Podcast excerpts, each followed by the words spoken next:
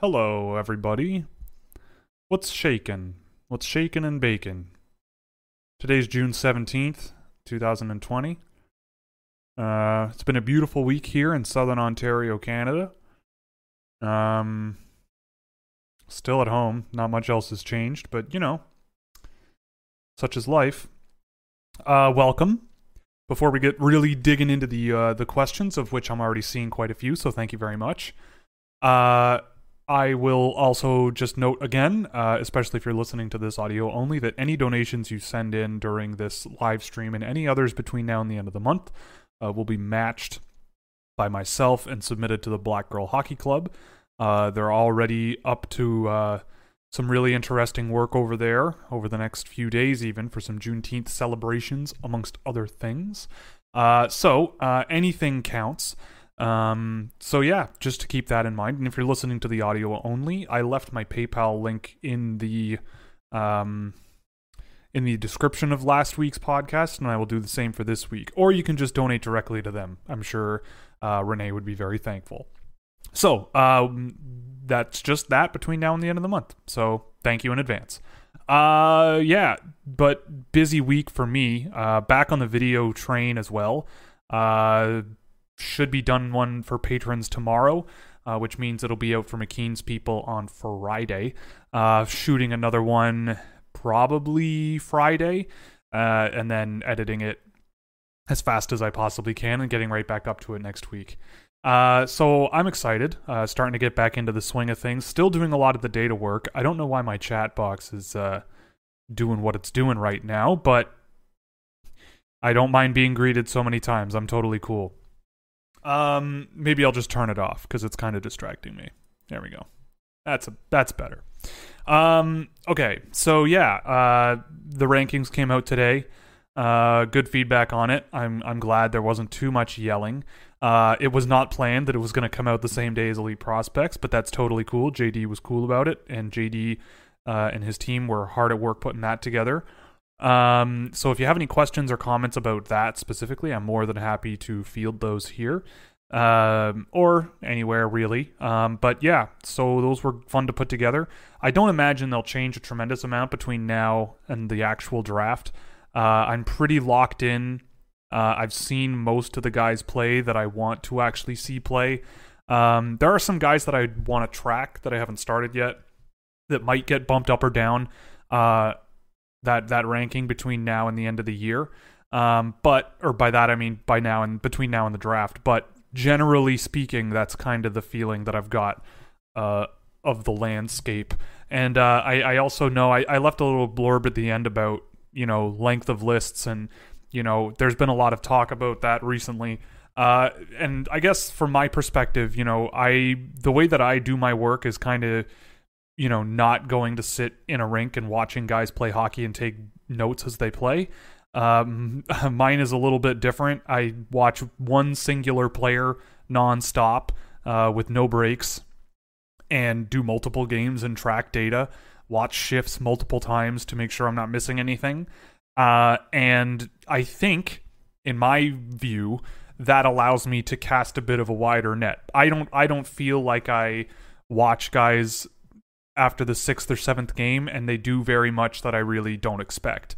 What does happen a lot, I will say, is that as I'm tracking games, the data is about re- is relatively stable around three or four games, depending on you know maybe it's a consistent three or four game sample, or you know usually it's closer to four games if one game was really bad or really good, uh, and it still hasn't quite equalized out to what the player actually is. So you know the general gist for me is kind of like data wise, a few games is decent enough to get a decent sample of the basics. Uh, and and in those viewings, you also I also have noticed that you kind of see the player, and when you track their data, you can kind of expect what type of results they're going to get, and over time, it tends to regress to those results. Uh, I know one player on my list that I tracked this week was Shakir Mukhamadullin, who's a guy that everyone loves to meme.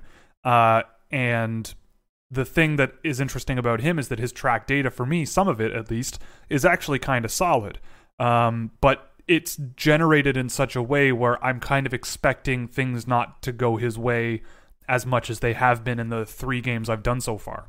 There's multiple situations of players like that having happened uh, where they drive decent results, but then you kind of realize that sometimes hockey's a game of bounces and things uh, one way or the other will regress to kind of what you're looking at over time. Uh, and and you know it's it, and that goes for players that are underperforming the expectations that you that you expect and see with your eyeballs. Uh, so generally speaking, I, personally, I feel relatively comfortable with with my workflow.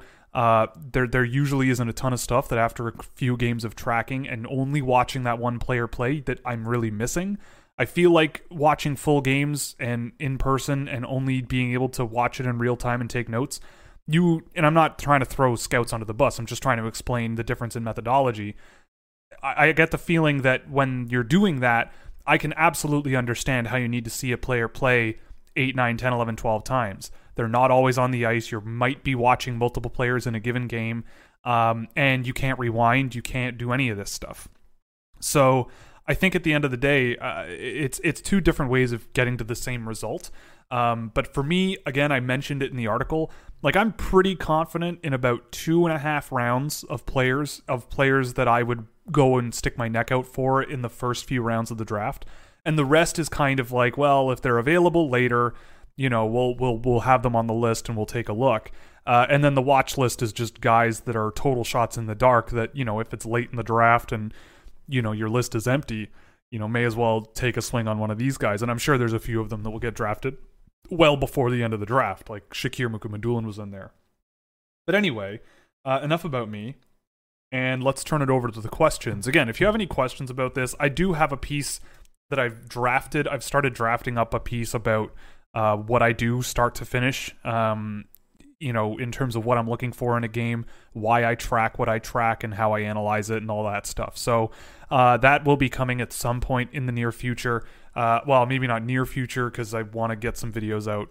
Um, I do want to get some videos out for a, for a little while here. Uh, my goal was 30. I feel like we're gonna blow through that. Um, but I also do kind of want to manage the time I spend tracking data and making videos a little bit better moving forward so I can keep adding players to the data and and keep adding to that sort of database and then turning that into videos whenever those players are ready. So uh, stay tuned for all of that stuff, but we're gonna keep on trucking until the draft uh, comes around, whenever that might be. Um, I also will say right off the top before we get into the questions, uh, the mock draft is still happening. Uh, I believe we'll do registration over the next week for patrons, and then next Wednesday uh, if there's empty space, we will open things up uh, for everyone, maybe earlier than Wednesday, so that we can get everyone in here um, for the what I would call the lottery, which is how we organized the draft order last year. And I've had a question about this before. Uh, it is not going to be you pick your NHL team. It's just going to be perfectly fair across the board. Three rounds, 31 people, uh, three picks per person, no trades, I thought about including that last year, but I felt like that could get completely out of control. And it's just going to be 31 people picking three names that they like. And I felt that that was kind of a fun exercise. It's going to be a good time.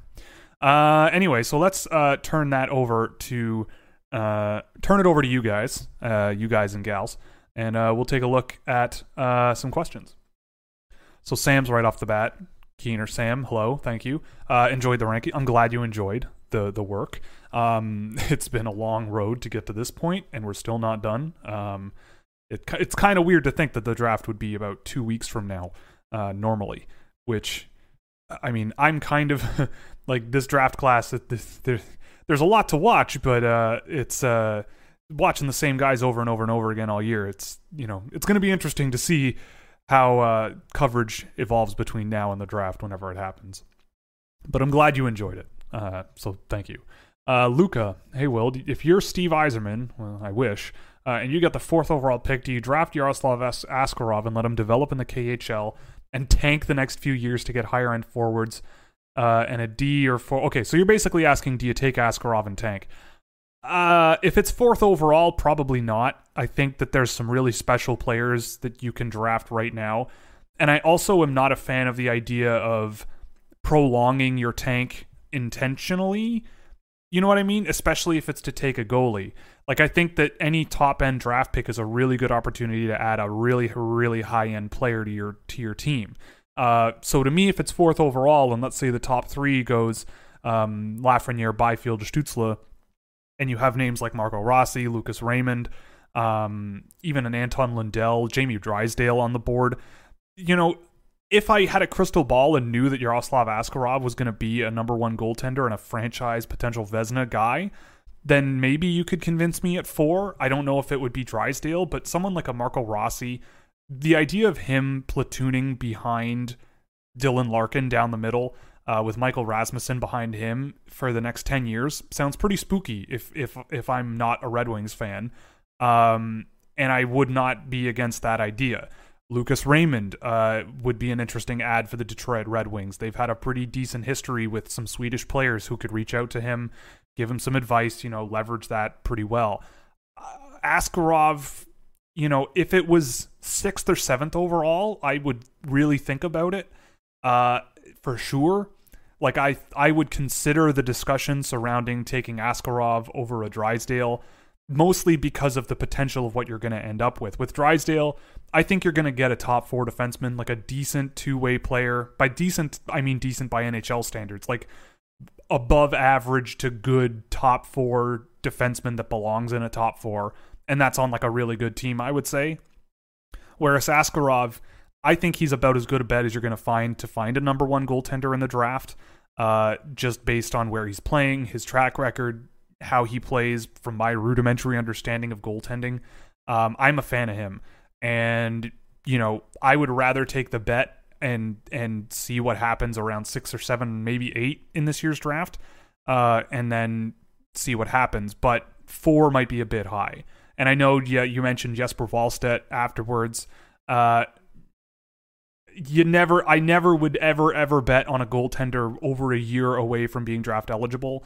I mean Askarov is pretty darn close, but you know, it'll be interesting because Wallstedt is listed to be potentially on Luleå's men's team roster next year. So if he plays a full year in the SHL, that'll be very interesting. Uh, but he's a player that you know might be a great goaltender to add in the first round. But again, you're still you'd be making a bet that something that happens a lot won't happen, which is goaltenders who are very highly regarded kind of fizzle out in their draft eligible year. Jan Bednar was looked at as a first round pick from time to time last year, uh, and he maybe just had a bad year, but you know, goalies are it's really hard to be a goalie. Uh, and it's really hard to be a good goalie when the pressure of being a potential top NHL pick is on your shoulders. And I think that Yaroslav Askarov you know, there was a crack in the World Juniors, but literally everywhere else he went this year with the pressure of being Yaroslav Askarov, he was rem- remarkably good. Uh, so I don't know. I, I would think though to to answer your question in a word, I would probably not do that. Um, but maybe maybe not so much, not a ton later. I would start thinking about it, especially if I was Detroit. Uh, and you asked about Knight, Askarov, and Wallstedt. I haven't seen enough of Wallstedt to really be sure, but I definitely like Askarov the most of, of what I've seen of all three. Uh, but again, I can't say I've seen a ton of Wallstedt. Uh, Hockey Badger, nice. Hey, Will, what are your thoughts on Tyson Foerster and Evan Vierling? Do you think there's a chance Vierling surprises next year to the limited game games he played? Uh, I like both of those players, kind of. I think Tyson Foerster uh, is going to be a power play type player. I think he's an underrated even strength player in terms of, you know, pushing play and and and and driving possession and all of those fun things that we all like. But I don't really see um, a real dynamic two way, you know, all situations offensive player. I think that there's a lot of work uh, that needs to be done for Foerster there. I think I, I, I have just been tracking him recently, uh, and I'm just also stalling while I pull up my work on him. Um, um, um, um, and uh, you know, I, I just don't know if he's worth something like a first round pick. Like I think his skating is good enough. Um, but but just the defensive play, especially, uh, he's not super involved in transitions offensively or defensively. Um, doesn't control a lot of offensive transitions, doesn't control a lot of defensive ones either. Or sorry, doesn't shut down a lot of defensive ones either. Uh, and I think that there's just, you know, there's a bit of a ways to go for him in terms of being like a premier player. Uh, with the other one you mentioned, Evan Vierling, I don't have anything tracked on him, um, but uh, he's a guy who I think you know, is good at a lot, but not a guy that I'm jumping to draft because I don't think he has enough to like really project to be a serious NHL role player. I, I think he got a lot better when he went to Barrie, Um, and I mean, I just, but I just don't really think he's got, you know, eh, the, the, the, the full package of talent that I think you're looking for in a really premier player. Maybe he's a player you, if you like the kid, and you like what he does show, I think he's a good enough skater. He's got good skill. You know, there's good offensive ability, but I don't think that he's got like a you know, when I'm looking for players, I look for someone who has something really special about their game. You know, like I want to bet on something that they do better than most players out there. And with Evan Vierling, I think he's a good junior player. You know, really reminds me of like a Justin Sourdif type profile, like a guy who does well in junior, but there's a pretty long road for NHL success, I think. Um, so, I, I, mean, maybe he's a player that you let develop for a few years and see what happens with him if you like him. But that kind of a player is a player I'm not really looking to draft. You know, I have him at 71. I'm not looking to draft players that have that kind of questionable ability uh, before, you know, the middle rounds of the draft just to take a swing on him. Uh, Oh, I missed a question earlier from Alex. Uh, hey, any thoughts on Adam Wilsby as a late round pick? I haven't gotten anything tracked on him, but I've seen him play. I don't know. I mean, maybe. I mean, maybe if it's a late round pick. I just think that you know you you draft overagers that you can show a measurable, you know, consistent development path from them. And I think someone like a Benjamin Baumgartner, who's a double over, double under, sorry, double reentry player, I should say. Uh, he's one who I think checks all the boxes of being a guy that's worth taking as an overager. Whereas Wilsby, I think his skating isn't quite where it should be for a 20 year old kid. Uh, he's shifty. He likes to shoot the puck a lot. Um, and I, I, think as a late round pick, maybe sure you take a flyer on him. There's probably worse players that will be drafted ahead of him if it's in the seventh round or something. But I just feel as though I have a weird gut feeling about him that you know this was a great year for him. He had a great year at both ends of the of at both leagues. Um, but I mean, an under twenty, you know, a nineteen year old defenseman playing at the under twenty level, you kind of expect him to be extremely good, especially if he's been very good in the Allsvenskan. But the other thing to note is that to me, the difference in hockey between the SHL and the Allsvenskan is pretty drastic. Uh, you know, the Allsvenskan can be a pretty slow plodding league, and I think there's a reason that teams as dominant in the Allsvenskan, like Oskarshamn last year, uh, when they go up to the SHL, they get bounced down pretty quick. I think it's because that league is a, a, a step or two ahead. And being an extremely good Allsvenskan player is one thing, uh, but if you do it without showing tremendous mobility and tremendous skill and all these things that allow you to sort of take over a game entirely, you know, like Jonathan Dahlen, for example, is a player that does that at that level. He should not be in the Allsvenskan, I don't think, but he is, um, and it shows. So it, that that's where I kind of fall on that. I mean, if it's a late round pick and you believe in him and you like him, sure, go nuts. Um, but I just don't know about his projectability personally. Uh, okay, Mr. 747, the airplane is here. Hey, Will, thoughts on Dawson Mercer? Is he worth a top 13 pick? So, Dawson Mercer is a player I need to circle back on in terms of tracking data. I think I think Dawson Mercer is going to go as far as his feet want to take him, if that makes any sense. So with Dawson Mercer, I mean, he's arguably one of the more talented players in the whole draft. In terms of just pure talent, like skill, his skating can be quite something when he gets moving. He's one of the better scorers, I would say. And by better scorers, I don't mean his shot is great, his passing ability is great. I just mean players that know how to get the puck in the net one way or the other like I alluded to it in the Marco Rossi video. Like he's just a guy who knows how to put the puck where goalies aren't. So if he needs to use his hands to navigate traffic and put a puck top shelf from two feet in front of the goalie, he has the ability to do it. And if that's what the right move is, he'll usually try it.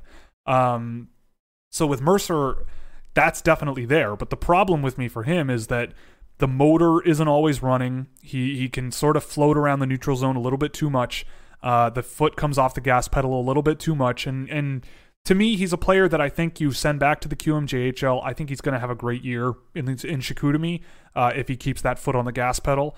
Uh, but he's also a guy who I think has some things to to learn in terms of applying, you know, keeping his feet moving and applying pressure constantly, especially if he's going to be a winger in the NHL. Uh, you know, he needs to fill out a little bit. But in terms of the offensive skill and talent, it's it's all there. I mean, I, I think he's a perfectly reasonable swing to take in the top 20 because his offensive upside is is pretty big. Uh, defensively, you know, I don't think he's going to be a player you draft to be a two way player. But in terms of being a offensive leaning winger, you know, who who can be a good power play asset as well, that's a perfectly reasonable thing to add. Uh, I, I think he's been a little bit underwhelming, but also Chicoutimi when they acquired him, it was more about making their team, you know, Memorial Cup ready. And I don't think his ice time was as high. I can't prove that. I don't have the data yet. But he's a player I do need to circle back on on on data. I don't know about top 13 though. Top 20, sure. You you could easily convince me in the top 20. Um, but top top 15 might be a bit rich. And I mean, there's guys in the top 15 that I just really really like uh, that could could maybe uh, be be sort of applying themselves uh, a little bit more consistently with that motor that that might might allow them to flex more offensive muscles more often. Um, but again, a guy I need to circle back on for sure. Patrick Roman. How do you tell which centers will play well as wingers and which ones will have their talents wasted as wingers? If the dra- Devils end up drafting Rossi, how would you manage Rossi, Hischier, and Hughes? Well, the Toronto Maple Leafs are a really good example of a team that have that I guess had uh, three real high level centers in um, Matthews, Tavares, and and Kadri, and I don't think Toronto's complaining. Uh, for for Toronto Maple Leaf fans, we spent. Uh, you know, the, the, the world of the Toronto Maple Leafs spent ten years looking for a number one center, and now they have two. And they had Nazem Kadri, who kind of played his way out of the city. But uh, at the end of the day, you kind of work around it because that's a good problem to have. Those three guys playing 20 minutes a night. I maybe more like 18. But those three guys playing 18 to 20 minutes a night depending on who and and who you're playing and when and where, all of that is not a bad problem. But to answer your first question because it's kind of interesting. So when I'm looking at centers, you know, w- w- what I'm looking for is mobility primarily. So I think if a player is mobile, but maybe doesn't position themselves defensively very well as a center or you know doesn't you know jumps the jumps the defensive zone too quickly to jump into a rush in the neutral zone. Like that's not what i'm looking for a center to do. You know primarily what i'm looking for tactically in hockey is always having an out with the puck. You you you need to have a teammate supporting the puck carrier and you need a person support you need another forward or a defenseman supporting the supporting player. So if push comes to shove, literally, or if there's a breakup in transition or a puck bobble or something, you need to know who's going to be where to slap the puck to. And if the center is flying up the ice, up the middle of the ice, and and that kind of thing happens, it becomes a lot more difficult if the defenseman doesn't pinch up and bail out the winger or whatever. You know, I, I want my centers to be able to pass the puck around the ice. Like the big reason I love Marat Khusnutdinov. So we'll we'll pick him up because he's a center I think he's a perfectly reasonable, projectable center, uh, and I am a huge fan of him, and that's no secret. So why? We'll we'll use him as a case study. So his motor is running all the time. He's constantly covering a lot of ice. I've had people highlight to me that that might be a bad thing. He's he's covering too much ice, but in my opinion, he covers ice so so well and so quickly that he can pinch into situations and get out of them very efficiently. His skating forwards, backwards, side to side, I, I really think it's some of the best in the in the draft at the end of the day when we're looking back in five or ten years. I think it's really great. So what I'm looking for with a player like a Marat Khusnutdinov, defensive zone, apply yourself. Don't be afraid to jump into the board play, but also, you know, know how to support teammates in that scrum without jumping into the offensive rush if there's a route for you to carry the puck all the way up the ice, go nuts. But you you kind of are looking for that 2-1-2 breakout. So you have your wingers jumping into the neutral zone. You use the center as a conduit. So Cole Perfetti is another great example. Cole Perfetti's skating isn't phenomenal. It's it's it's fine. I think it's underrated, but his straight line skating uh, admittedly is not great. So how does he get around that? Defensemen or wingers get him the puck and he just knows what to do with it. He passes it to a line mate that's somewhere else on the ice where there's not as much pressure and he can move those pucks up the ice with a lot of control. You know, I highlighted it in the report I made on him, him versus Marco Rossi. Rossi seemed much more dynamic in terms of being able to control the puck on his own stick while also maybe using line mates if he needs to. Perfetti was very much a primarily you know, either he hustled into the neutral zone and passed the puck, or he passed the puck into the neutral zone and then hustled into the neutral zone to support. Those two things were much more common than him always having it on his stick and carrying it in. So, what I'm looking for is, you know, I don't need my centers to be the guys crashing the net all the time with the puck in the offensive end. I need my centers to be defensively aware of what's going on in the ice, um, you know, cover the front of the net just as much as the defender would. So, right in between those face-off dots, that's your zone. Uh, and then when you get the puck, know what to do with it to get it up to a winger or to carry it up the ice under your own feet. And since you're running that 2 1 2 in my ideal hockey team, you need that guy in the one spot to be able to move up and down the ice almost all night and, and, and, and at a rate that they can control, but they can push it really hard if they need to, or they can, you know, take it at their own pace if they need to. So someone like Marat Kuznetsov has the skill to do pretty much anything on the ice, I think. And he's going to be a long term bet, I think. I don't think he's an NHL player like in a year, but I think that if you're patient and you keep working him out and he keeps building strength, he's just going to get better and better and better. And the that that kind of central conduit type of play. So if I have a winger who is really having trouble completing passes, but some people are saying, "Oh, well, this guy could be a center," blah blah blah. I'm going, well, why? Why would what role would this person play as a center? Because they can't complete a pass. Their offensive transitions aren't done with control as much as say a Marco Rossi or a Cole Perfetti or a Marat Kuznetsov, where all three of those guys are up near eighty percent. So, you know, like I want my center to be able to get that puck out of the defensive end with control, and if they can do it four out of five times, that's great. If they only do it three out of five times, that's a that's a big difference because those those those exits and entries can happen 15 20 times in a game so if you have a player who's doing let's say 20 of those a game which is quite high but playing a lot if they do 20 of those a game and you have four out of five getting into the offensive zone uh, that would be uh, 16 of them done with control three out of five would be 12 if i'm not mistaken so you don't want that. That's a big difference. That's six uncontrolled zone entries that are zone offensive zone transitions that you're now handing over to opponents or creating a neutral zone 50-50 situation. So I, I look for those things out of out of centers.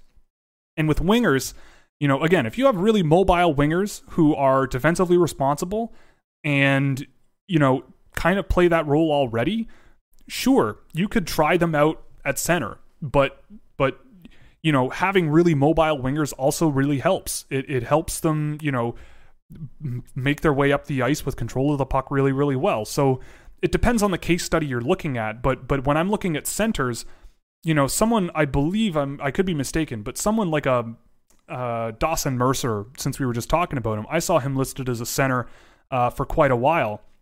But when I watch him play center, I'm going, I don't really see it. I don't see the defensive engagement. I don't see the back checking that that you need out of a center.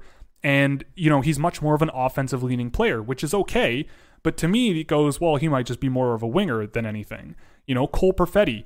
Yeah, he plays that central conduit role really well, but his skating, if it holds him back and he needs to switch over to the wing, that would be perfectly fine. I think he would fit in perfectly there. Uh, perfectly, I don't know. Um, but it's an interesting question. It's an interesting thought experiment. And based on the data that I've tracked, I think there's definitely markers that I look at for centers, or at least guys that I think could be centers. Um, and you know, there's the, but but with wingers, yeah, you can get away with a little bit more, uh, and and it's tougher to turn a winger into a center for that reason. You need to have a higher baseline of things like mobility and defensive responsibility, uh, and and passing ability, at least to me. Uh, and with and again, like with the Marco Rossi thing to the Devils, I think you take him if the, if he's the best player on the list, you take him and worry about the problems later. I, I think he makes a perfectly good center down the road. Um, but I mean, worst case scenario, I mean, who knows who else you'll be drafting this year? and you can mix and match and find what works for your team. You you have a lot of flexibility that way. Uh, Heart of Lad is here. Oh boy, Heart of. Uh, Francis B. Bo, what do you think of Stephen Halliday? Uh, another similar to like Evan Vierling, like a guy that I've seen a few times and just hasn't really moved the needle a lot. There's a lot of stuff that he does okay. Like I really like the Jackson twins with Dubuque. I think both of them are really talented. They're overagers uh, from last year or undrafted players from last year. I, I dig I dig those guys, but Stephen Halliday, I mean, he's a big, decent, skilled winger. Um, but I, I don't have any data on him, and his progression from last year hasn't been fantastic. Uh, I just think that he's a guy, and I don't know. I would like I would like guys who've seen more of the USHL drive more of the bus on that. I've only seen him play a few times, um, but whenever I have seen him play, I do try to make a point of keeping an eye on him because I know he has a bit of pedigree behind him, and I just don't know if there's enough there right now for me to jump at the chance at picking him personally. Uh, the the plane is asking another question. Seven forty seven. Do you think Byfield is closer to first or third overall? Closer to first, I think. Uh, if you read my ranking, you would know. I'm just I'm just playing with you, but it's true. What I said was true. Um, but yeah, he's closer to one in my opinion than three. I, I really believe that still. How many of these forwards, in your opinion, have a true shot at being perennial 70 point players? I'm thinking four. Am I being too pessimistic? Um, well, let's let's play a game here. Um, so if you go to Elite Prospects, which should load soon, there we go, and we go to the NHL. So there are 31 teams, so let's keep that in mind. Come on. Um.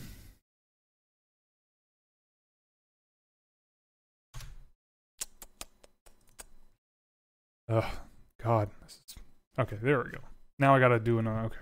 I'm just to count up how many players were on, say, a 70 point pace. Um, minimum games played. We'll say 30.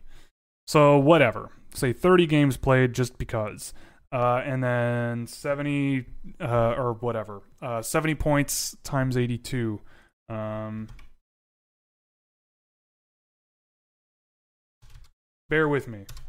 0.85. We'll say 0.85 points per game. So how many players were above that point? Uh, 53. In, uh, excluding defensemen, that's one. There was two defensemen on here, I think. Three defensemen, four defensemen, five defensemen. So five defensemen, no, four defensemen on this list. So we'll say 50-ish. So there's about 50, 70 point players on, on in the NHL ish. And so there's 31 teams. So I would say that I'm trying to remember where I'm going with this, but I think you kind of get where I'm going. It's pretty hard to find 70 point players.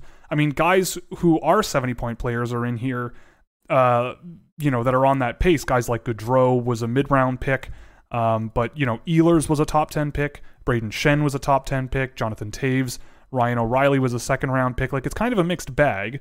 But it is perfectly reasonable to think that the more offensive leaning players that were eligible in a given draft year uh, are the ones that that that might end up hitting a benchmark like that.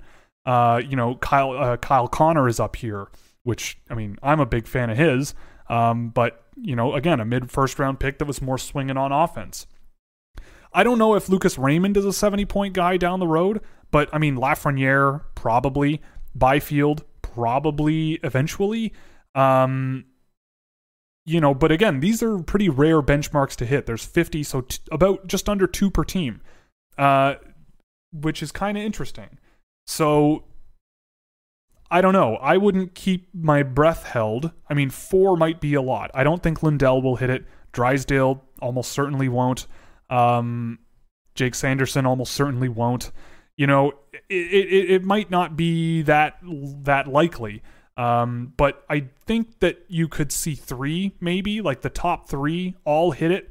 Marco Rossi, I think, probably has the potential to do it as well. Uh, maybe not immediately, um, but I don't think Lucas Raymond will get there. I don't think even an Alexander Holtz will. I think he might be a guy that might be a, you know, in a career year, maybe hit 70 points, like 40 goals, 30 assists type of season. Uh, you know, I, I just don't know if that's going to be sustainable for his whole career personally. uh, unless he's just out there for two minutes on every power play and just cranking shots all night. Uh, but anyway, uh, for yeah, it might be a bit optimistic to to to to say four. I think again, I'm trying to run through the argument in my own head as I do this live on camera, so please bear with me. Um, but let's say a generation of NHL players is, I don't know, 10 years of prime hockey. So every 10 years, there's usually a cycle of, of who to really pay attention to in the league, like who's on the Wheaties boxes kind of players. So every 10 years, um, let's say that group of 50 cycles. So that means that about five every draft will end up as those top 50, 70 point pace players.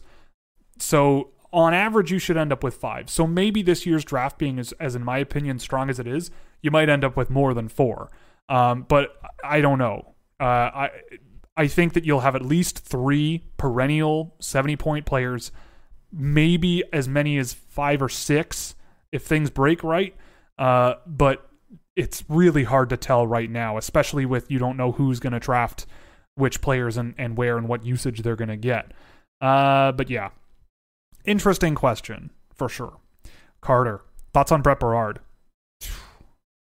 Boy, uh, I'll tell you, I'm a big fan of Brett Berard. Uh, I don't know what his upside will be. I don't think he'll be a premier top six player in the NHL, but uh, I I love how creative he is. He's not the best skater, but he doesn't need to be. Um, you know, he he drives a ton, a ton of really really good results uh, in the data that I've tracked. Um, I'm just gonna pull him up now. Here, there he is. So, just to run down the basics. I mean, his shot differentials are pretty decent, but like getting 60, 65% of your shot attempts from medium or high danger is pretty good. 20% from high danger is really good. Combined with 15% dangerous passing percentage, also really good. But per 60, I think his his uh, per 60, I think his rate of dangerous passes is really, really high. Because uh, he doesn't play a ton either. I think he's more like a third line player for the NTDP. Um, so, yeah, dangerous passes, 13.3 per 60, which, I mean, for reference, Jacob Perreault was 16, uh, Jean Luc Foudy, 21, Tim Stützle against men, 13, um, Danny Gushchin, 14, Benjamin Baumgartner, again, against men and a bit older, 15. But he's you know Maverick Bourque is at 14 and and and Berard is under one dangerous pass per 60 behind him. Uh, I've tracked five games. He's got six goals per 60 minutes. Not himself, but his line, uh, which is huge at five on five. I think that's the highest I've tracked so far. Uh, looks like it. Yep, looks looks looks like it. Uh, at least in a sample as big as his. He also leads my entire tracking sheet in controlled offensive zone transitions per 60. So he gets 72 of them per 60 minutes. Uh, the next highest I have is Danny Gushchin at 67.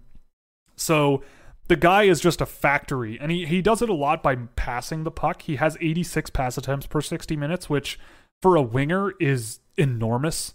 Um, like for reference, who else is around 86? Emil Andrae, Kaiden Guhle, uh, who else? Um, like Cole Perfetti is a 90.6 and Brett Berard is 86. Now he's he's only completing 66, which falls short of a few players in my list, but that's not terrible. Um, and he also through five games does not have a defensive zone entry that's done with control. Now that's mostly because he's not super involved defensively along the blue line. Uh, he's the least involved I can see on the defensive blue line outside of Daniel Torgersson Colby Ambrosio is down there as well. But like, you know, in terms of an offensive guy who can chip in, especially in the neutral zone, I think he's a really good player. Like if he's available in the mid rounds, like third, fourth round, that's easily a guy that I would go to bat for for sure. But uh, and and I also don't know. I don't think people are paying as much attention to him because he's not Ty Smilanic or or or uh, Thomas Bordeleau or whoever. Take your favorite, Jake Sanderson, whatever. So he might fly under the radar a little, but I'm a, a big fan of his, especially considering how young he is. Is Tyson Foerster worth a first round pick? Probably not. Do you think in the future they will gene edit hockey players? Uh, I'm not going to go into eugenics, I don't think, tonight. I, maybe, maybe we'll let that one slide. Uh, Jayla OG. Good welcome. I don't recognize that username. Hello. Hey, Will, good point about underperformers. Who would you say was the most snake bitten this year or should have gotten more production based on the way they play? I mean, Jean Luc Foudy, I think, is up there. Uh, and I know people are kind of poking fun at me, not publicly, but with where I ranked Foudy. Uh, but I'm a believer in that guy uh, for sure. He's up there. Um, I think who else would be an underachiever? So let's just pull this up. I think John Jason Peterka is another really good example. I think his line mates really held back his his production. Um, you know, you look at I look at how he plays the game and look at his point totals and go, okay, seven goals, four assists for a guy that plays like John John Jason Peterka. I, I don't think that that lines up with what reality is. I think that he should have, you know, six more assists than he already did based on what I'm seeing him do in games. Uh, he's a pretty good playmaker. He's a smart player with the puck. Um, you know, he's not extremely creative, but he's no BS. And I think that he was kind of underperforming. I don't mean himself, but I think his results underperformed, at least the data that I tracked that's individual. So transitions and, you know, shot selection and all that stuff. He does a really good job at all of those things, but still gets shelled defensively. And, you know, he's a winger, but I can't fault him too much um, I mean, there, you'll you'll see eventually. There, there's you know we we have a video in production on him, so stay tuned for that. But uh, he's an interesting one, and I think he's another one that I think underperformed what the actual results of what he was doing on the ice was. But you know, he and Foudy are good examples.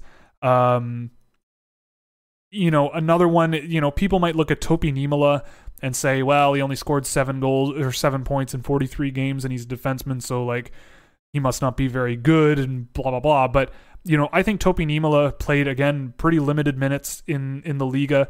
Um, played I think most a lot of the time with their sort of bottom six with Kärpät.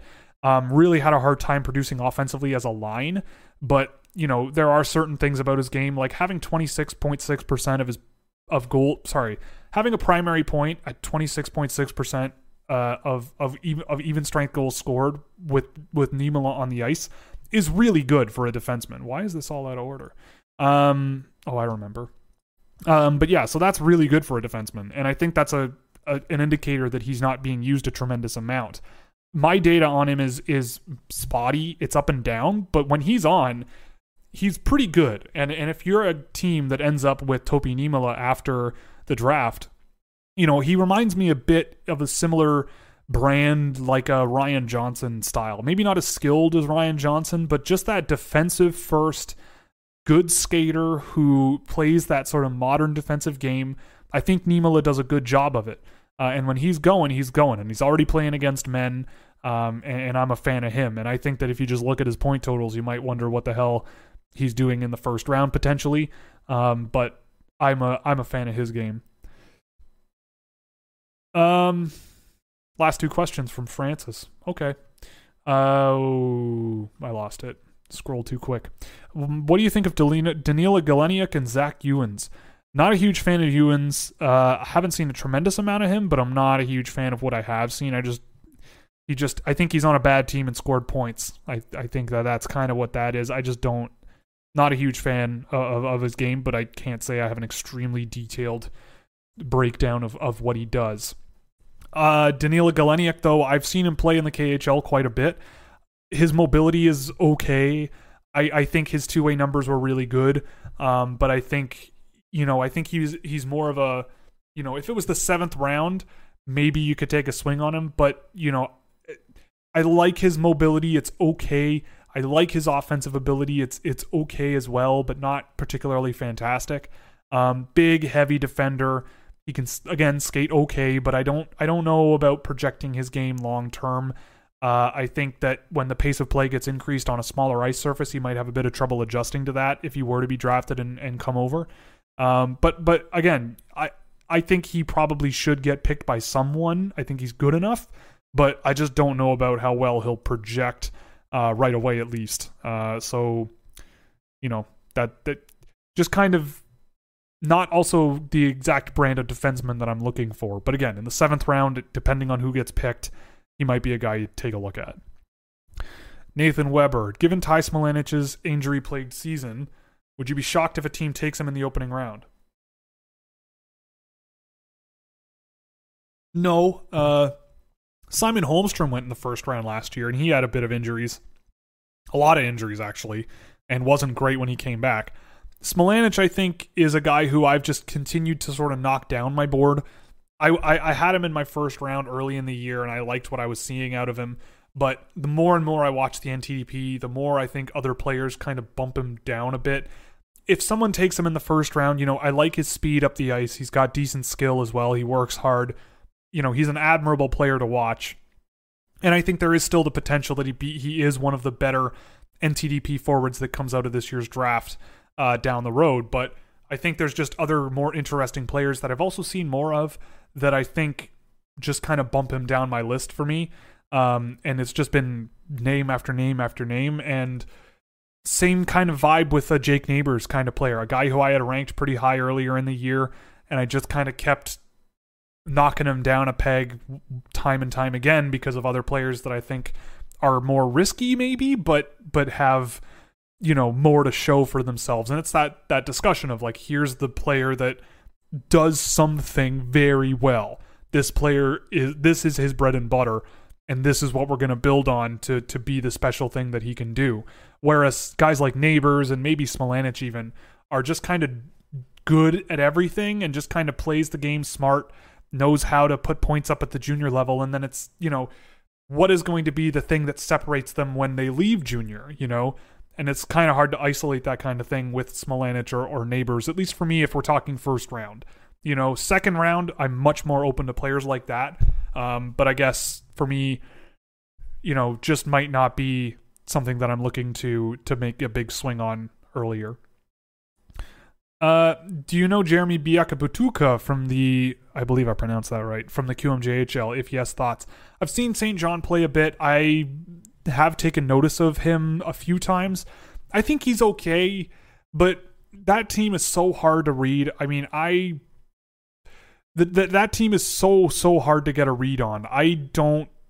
I want to say that I'm not a huge fan of his, of his game, um, but I also just find it really, really hard to read that team. Brady Burns and Josh Lawrence were players that I wanted to rank, but I can't really look at it and say that, you know, I reliably can put those guys somewhere in my ranking list. That team was not great uh, overall.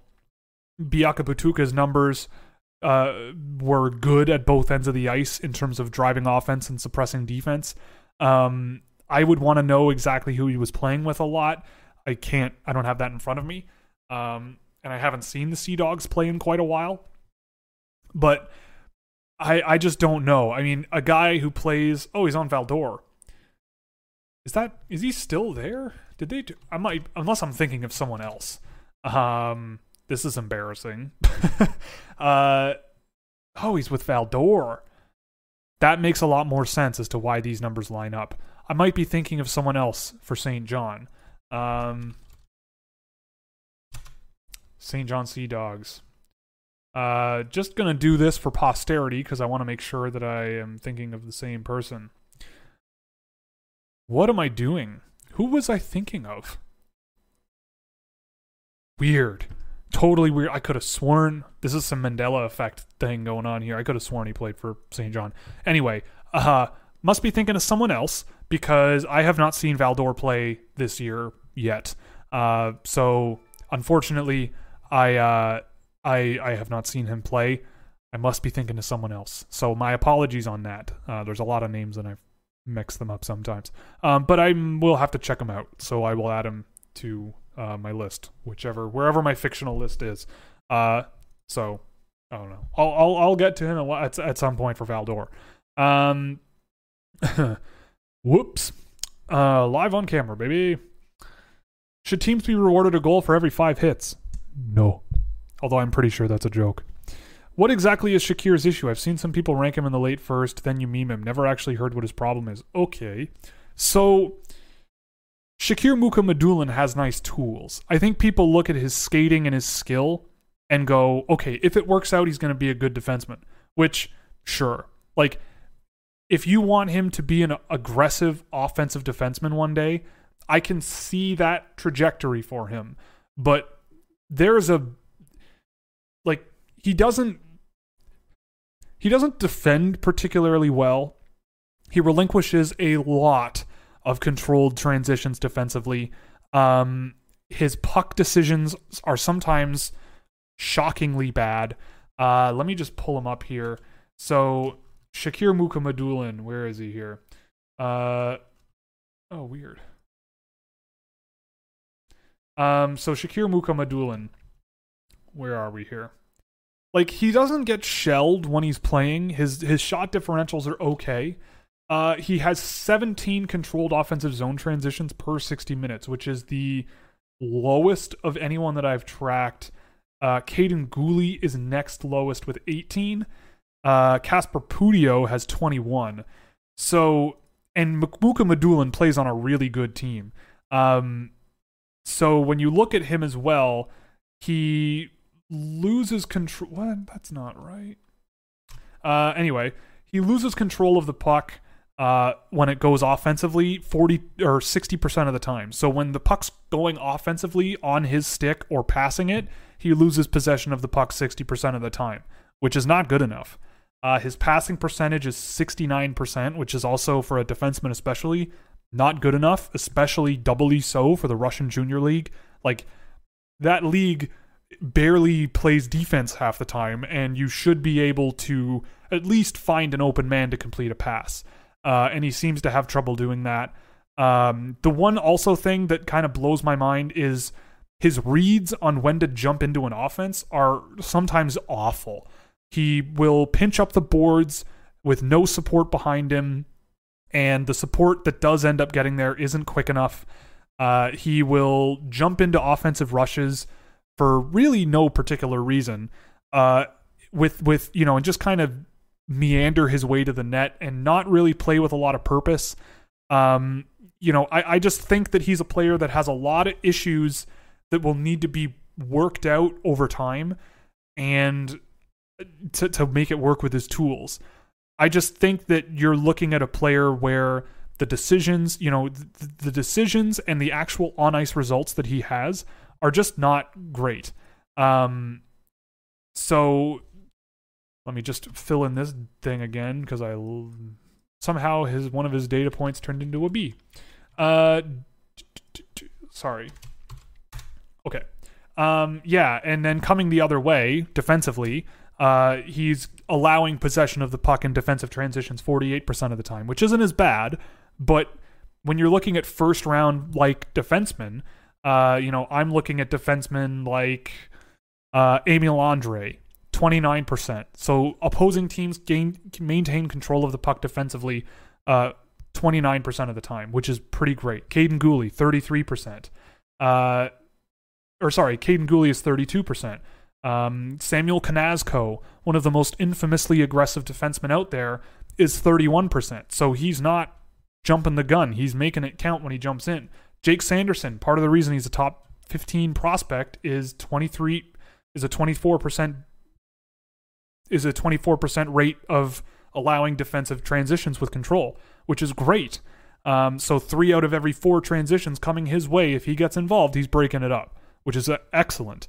And so, you know, if you're looking for a defenseman in the first round and you want to take Shakir Mukhamadullin, I, I can't convince you, I can't force you not to, but that's a thing where I would be very adamant to to maybe stay away uh, for a variety of reasons for for many many reasons from a data and video based perspective.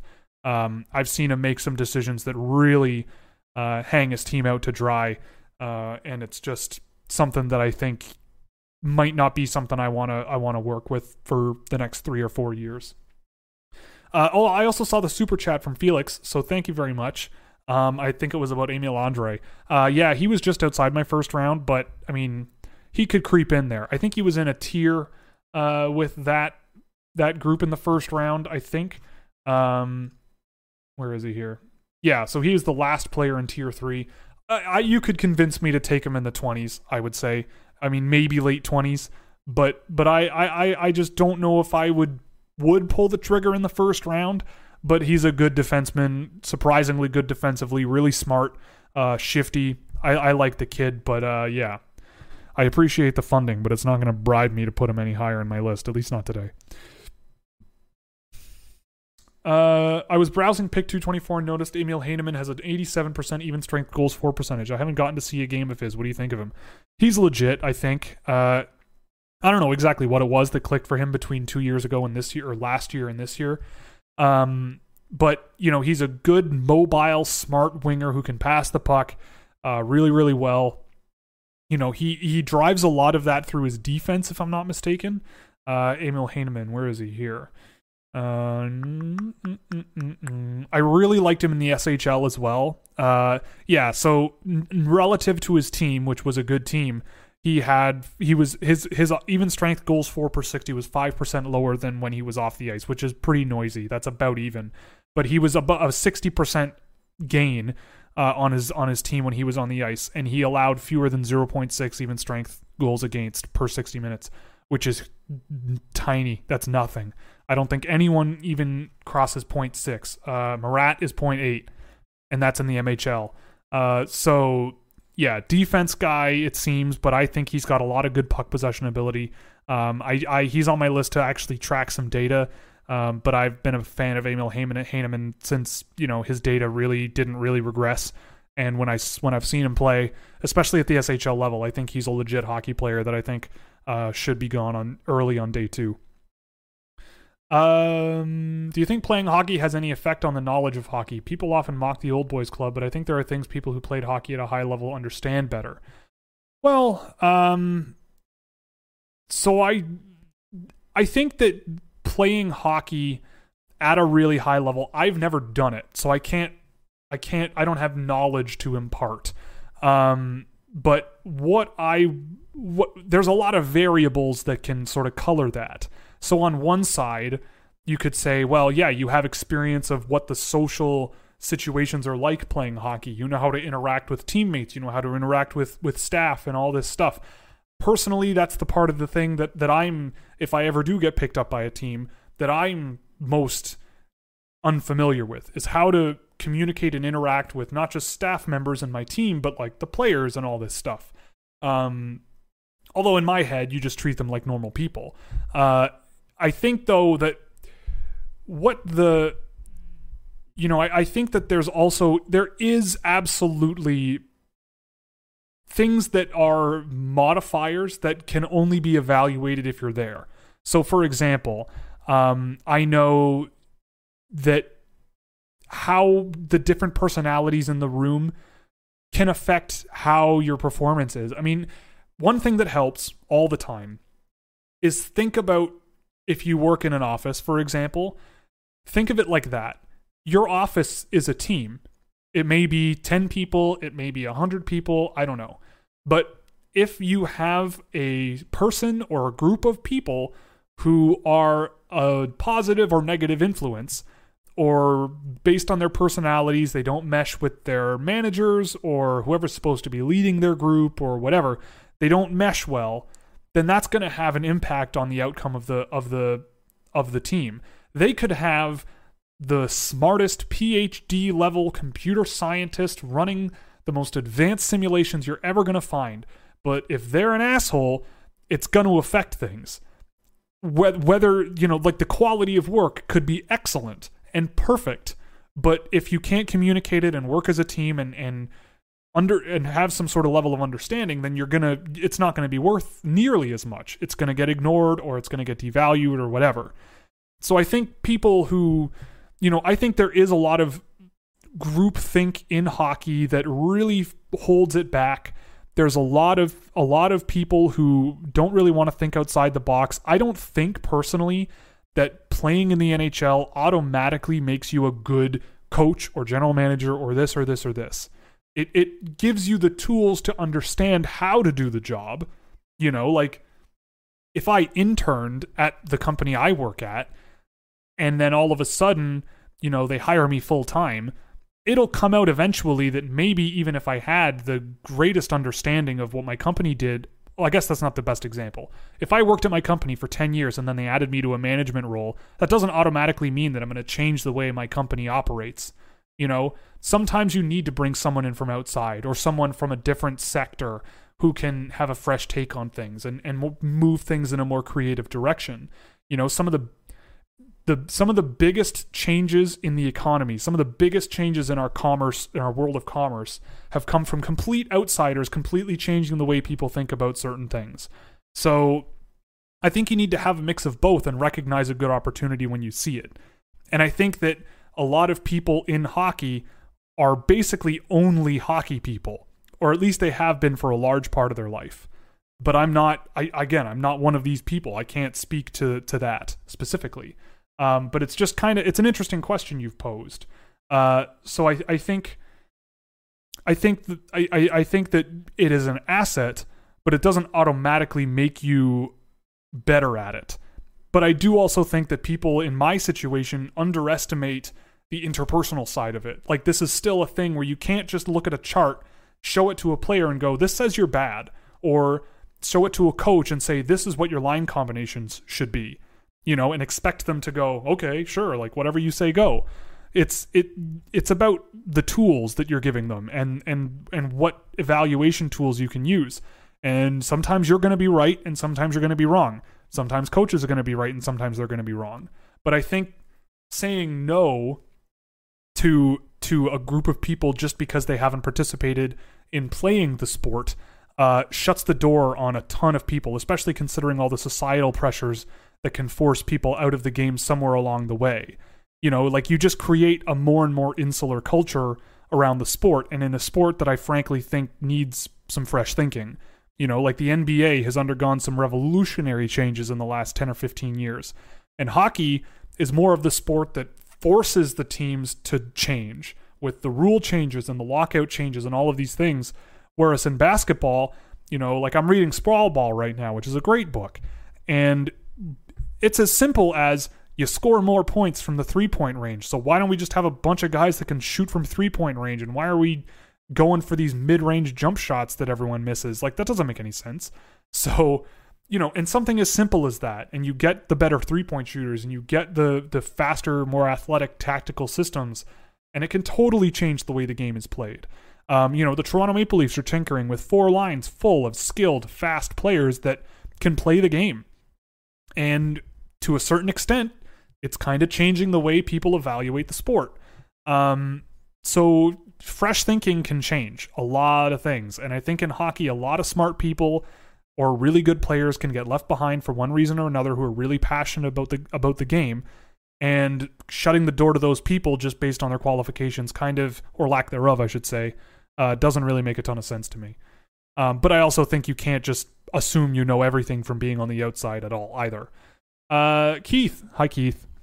Uh, what was your best arena hot dog you've ever had? Ooh, well, I haven't been to a tremendous amount of hot dogs. Hot dogs. I haven't been to a tremendous amount. I'm very experienced with hot dogs, but I, I haven't. Hmm. The the Rogers Center in Toronto has some good hot dogs stands, like the specialty ones. Um, I don't know if it's still there. I haven't been to a Jays game in a little while, but they have a they have good hot dogs. Like they have good foot long boys with, you know, uh, roasted peppers on them and and like onions and the whole shebang. Uh, and I, I enjoy those, but I haven't been to a tremendous amount of arenas because I don't I don't get to travel around a tremendous amount. And when I do travel, it's usually not during hockey season. Uh, will this year's draft have bigger steals and busts due to it being more of, of a crapshoot? Usually no, usually late risers and fallers, but this year no clue. I think so. No U18s is gonna is gonna really push some European guys way down the draft board. I think uh, I think teams are also maybe going to get way ahead of themselves in terms of evaluating the same video and the same players over and over and over again for the next three or four months. Uh, and at some point, at least from my perspective, it's just you keep tracking the data, you sit back, and you just kind of do your due diligence and cross your fingers and hope for the best. I don't know how else you can really approach it by trying to beat the market. I, I think that you know, you have to also know who's been putting in the work during quarantine, who's been skating, who hasn't, who has been training, and who has not really been training. Um, that's the part where I think it might separate some people. Uh, but uh, but it's going to be interesting. It's hard to say right now, but it'll be interesting. Uh, do you think Alexi Lafreniere could be a center in the NHL? Probably not. I, I don't. I don't think so. Uh, I think that if a player as good as Alexi Lafreniere could be a center, they'd be using him as a center in Rimouski already. Yes, Seppala. Hey, Will, do you prefer Faber, Powell, or Kleven? I don't like Kleven very much at all. Uh, Faber, I think, skates better than Powell, but I think Powell's a smarter, uh, a smarter defender with a good passing ability that I think Faber kind of lacks. But Faber's skating and breakout ability is actually surprisingly good. So I'd say it's a coin flip between the two. If you could mesh them together to be the same player, that would be great. Um, but I think they complement each other nicely. I mean, they don't play together in terms of pairings, but their skill sets complement each other, I think, fairly well. Uh, I like Eamon Powell, though. I, I have him ranked higher, I think, than Brock Faber. Um, oh, they're literally right back to back. That's funny. Uh, so, yeah, I think I, I have Powell a shade ahead, uh, and I think it would stay that way, but Faber is, is just a different type of defenseman that's not too far behind. Uh, so if the Kings pick a forward at 35, who would you take if these two are available, Perreault or Reichel? Um, for the Kings, that's a tough one because it's the the Kings specifically. You know, I have Reichel higher at 18, but I think with Reichel, you're adding something that you I don't think need more of if you're the Kings like Reichel's more of an away from the puck, get to the net, score easy points type player. I probably would lean Reichel mostly because Perreault is a player that I think has a chance that he'll never figure out what he needs to figure out between now and the NHL. Tons and tons and tons of talent. If you want to swing on talent and potentially maybe a guy who could be a center down the road, then sure, Perreault might be my guy.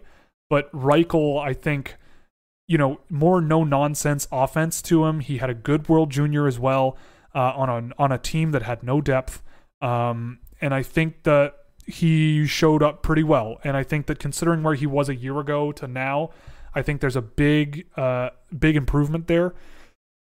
But with Perreault, there's more raw talent, I think, but there's also more red flags personally.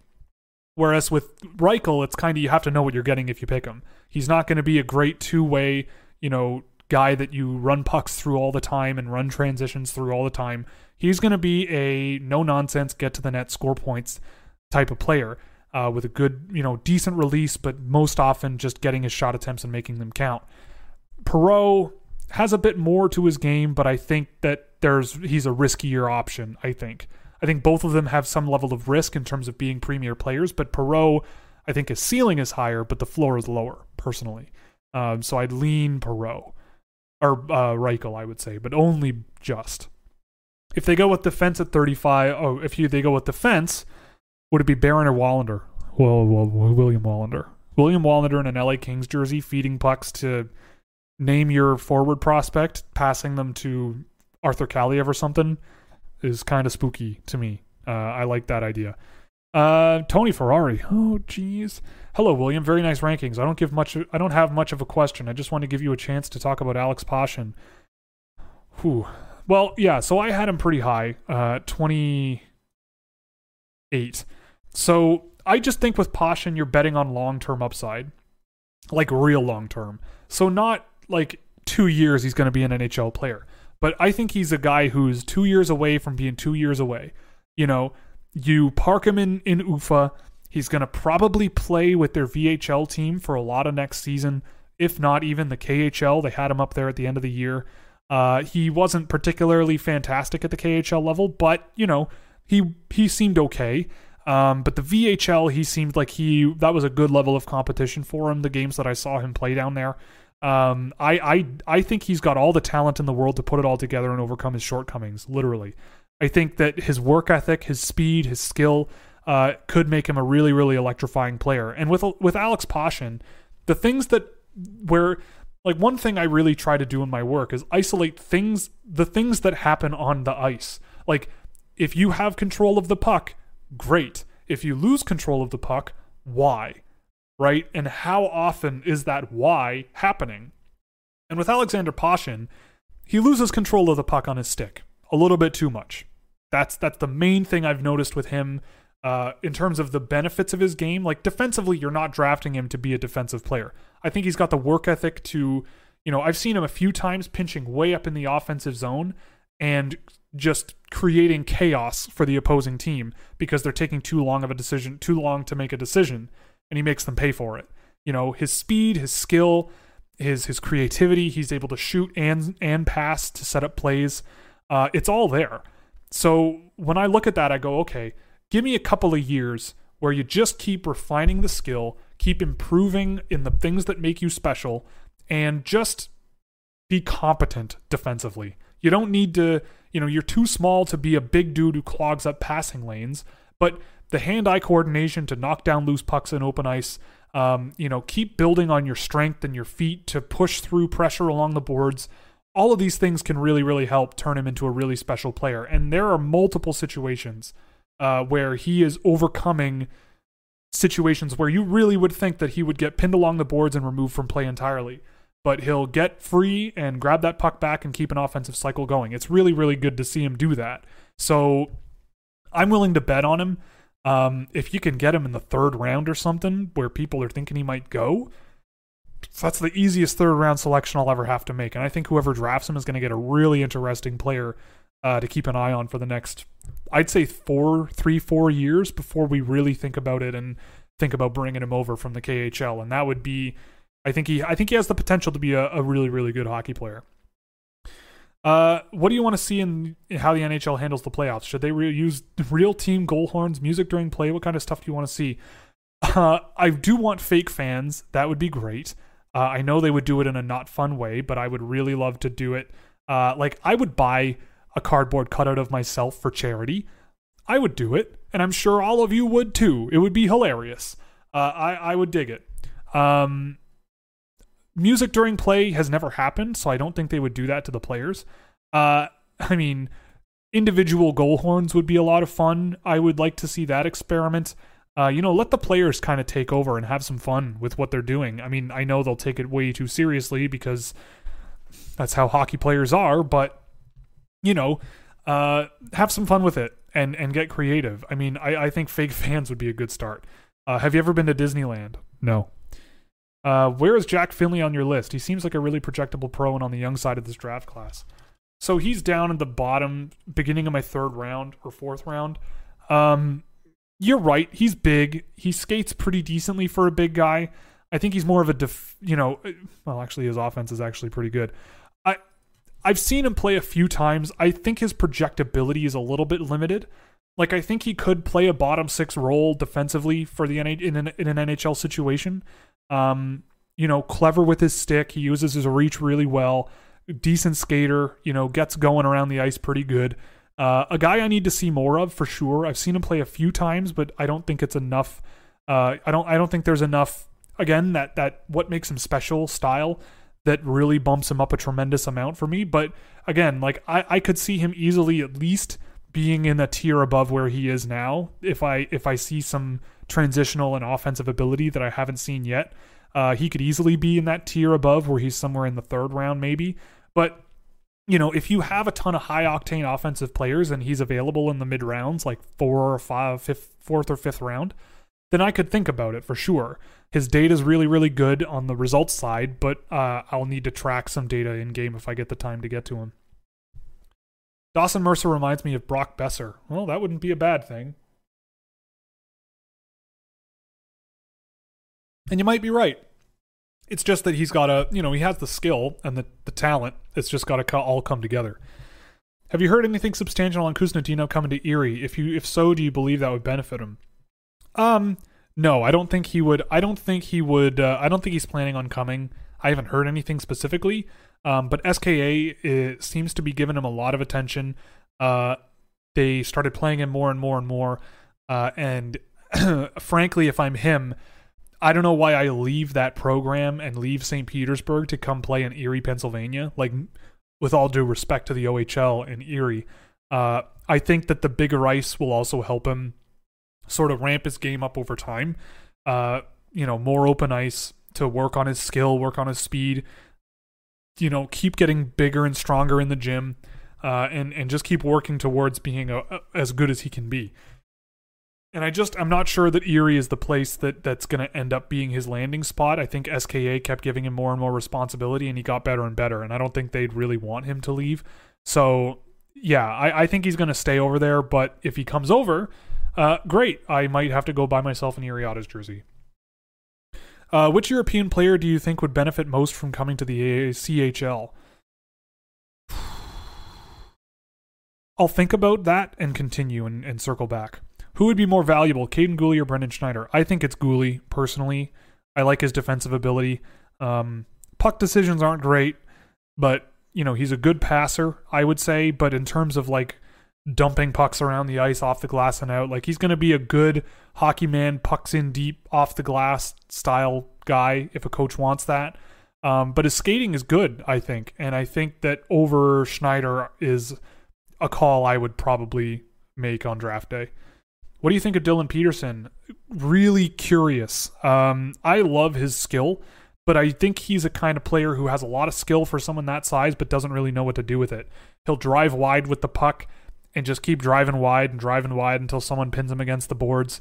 Um, you know, he plays with his head down a lot and doesn't really sort of survey the ice from what I've seen. Um, but the raw talent is really nice. I think that he's a player that if he starts slipping a bit, I don't think he will. I think someone will take him in like the second round or something because he's big and he's a decent skater for his size and his skills really nice. Um, I've seen him do some really beautiful stuff on the ice, um, but it doesn't come out very often. Um, I don't think he uses his teammates very effectively, and I think that that's a big part of it. And both ends of the ice, his numbers haven't been great.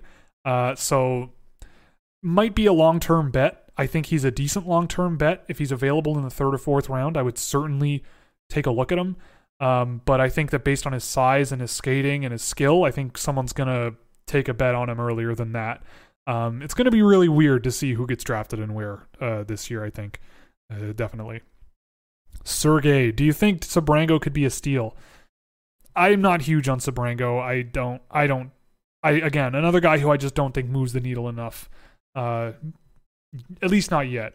Maybe in the future, but not not yet.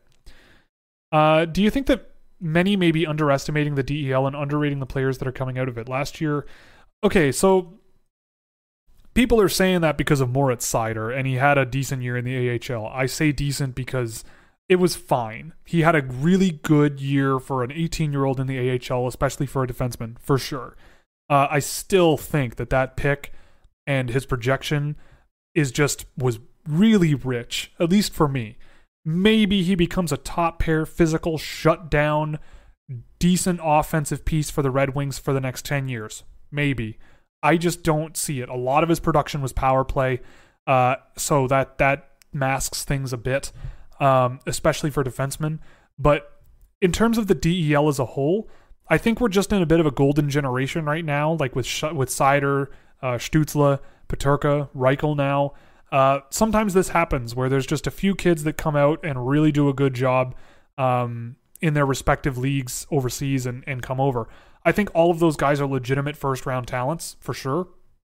Uh, but I don't know if the DEL, like if you look at the German junior leagues, there isn't a tremendous amount of overwhelming talent down there. Guys like Florian Elias, uh, who was a good scorer at the under 20 level this year, I have not been a fan of his.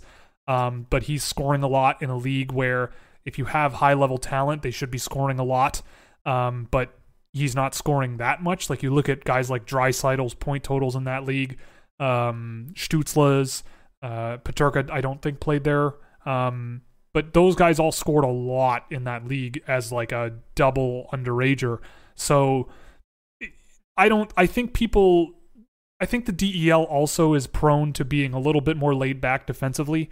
The, the defensemen there tend to relinquish a lot of open space to opposing teams. So it makes guys like Tim Stützle um, much more able to walk into offensive zones with a ton of space and make a play. Uh, you don't see a lot of aggressive defending, I would say, at least not until it gets deep into the offensive zone.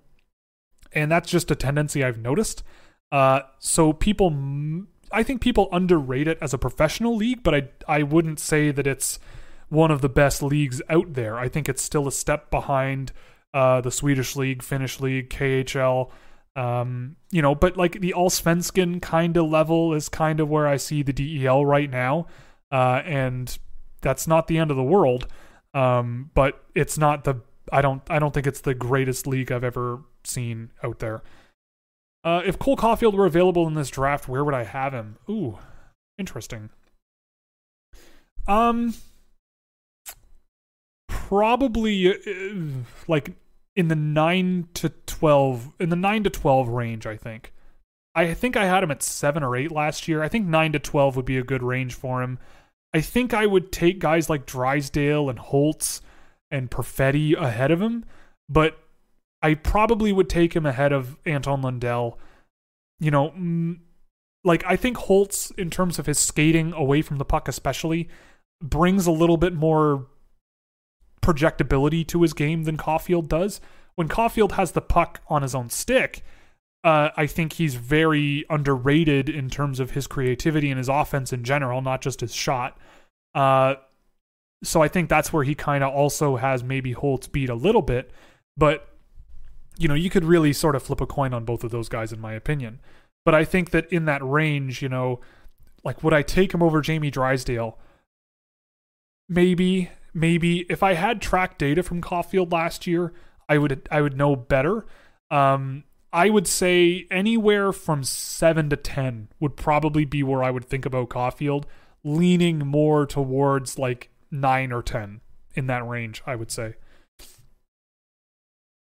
Uh, Tony Ferrari, are you doing a Shakir scouting report? That will be fun, terrifying, or both.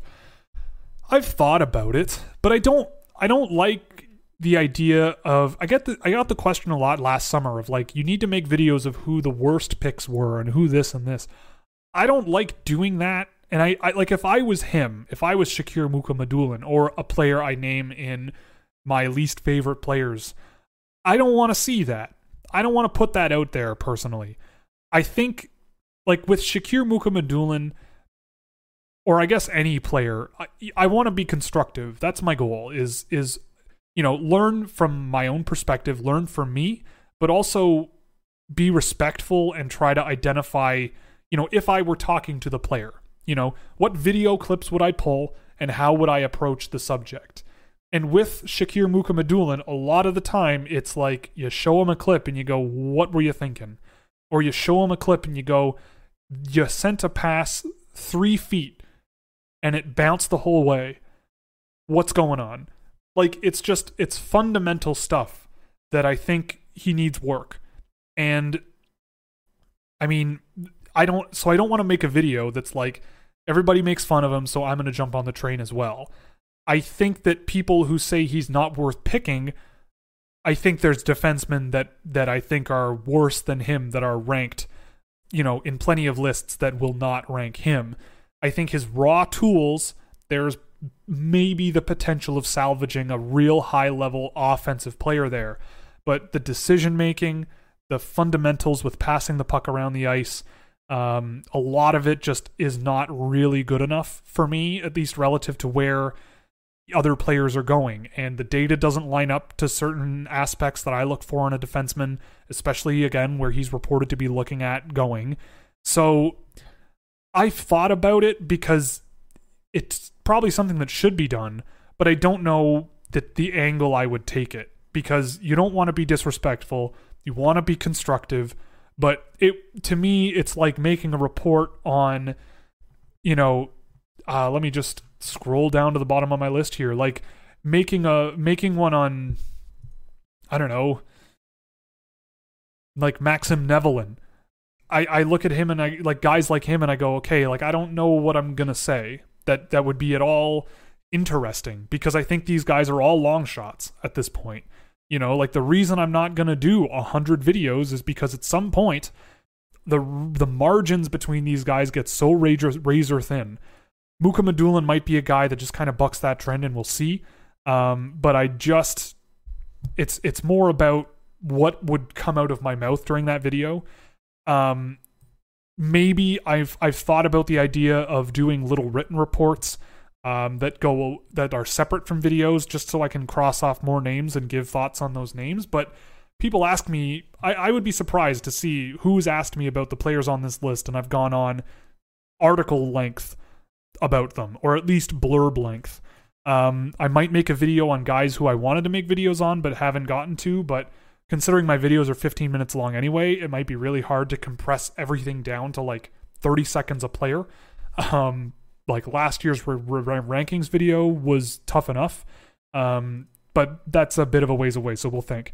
It's I know you kind of asked that question facetiously, uh, at least I think you did, but uh, you know, I just don't want to turn the camera on and point out all the terrible things that a player's doing on the ice. Um, I think that's something that probably should be private. I mean, I'm here talking about the things he needs to work on anyway, but again, it's it's about putting a video on YouTube that might get seen by a bunch of people who know him or him himself, and I don't want to be out there being like, he's brutal, um, because I do think he has some salvage salvageable characteristics. It's just I don't see him on the same level as some people out there who think he's a top two round defenseman personally. Um, but sixth round, late late rounds, you like the tools, you like the skating and skill, totally take a swing on him.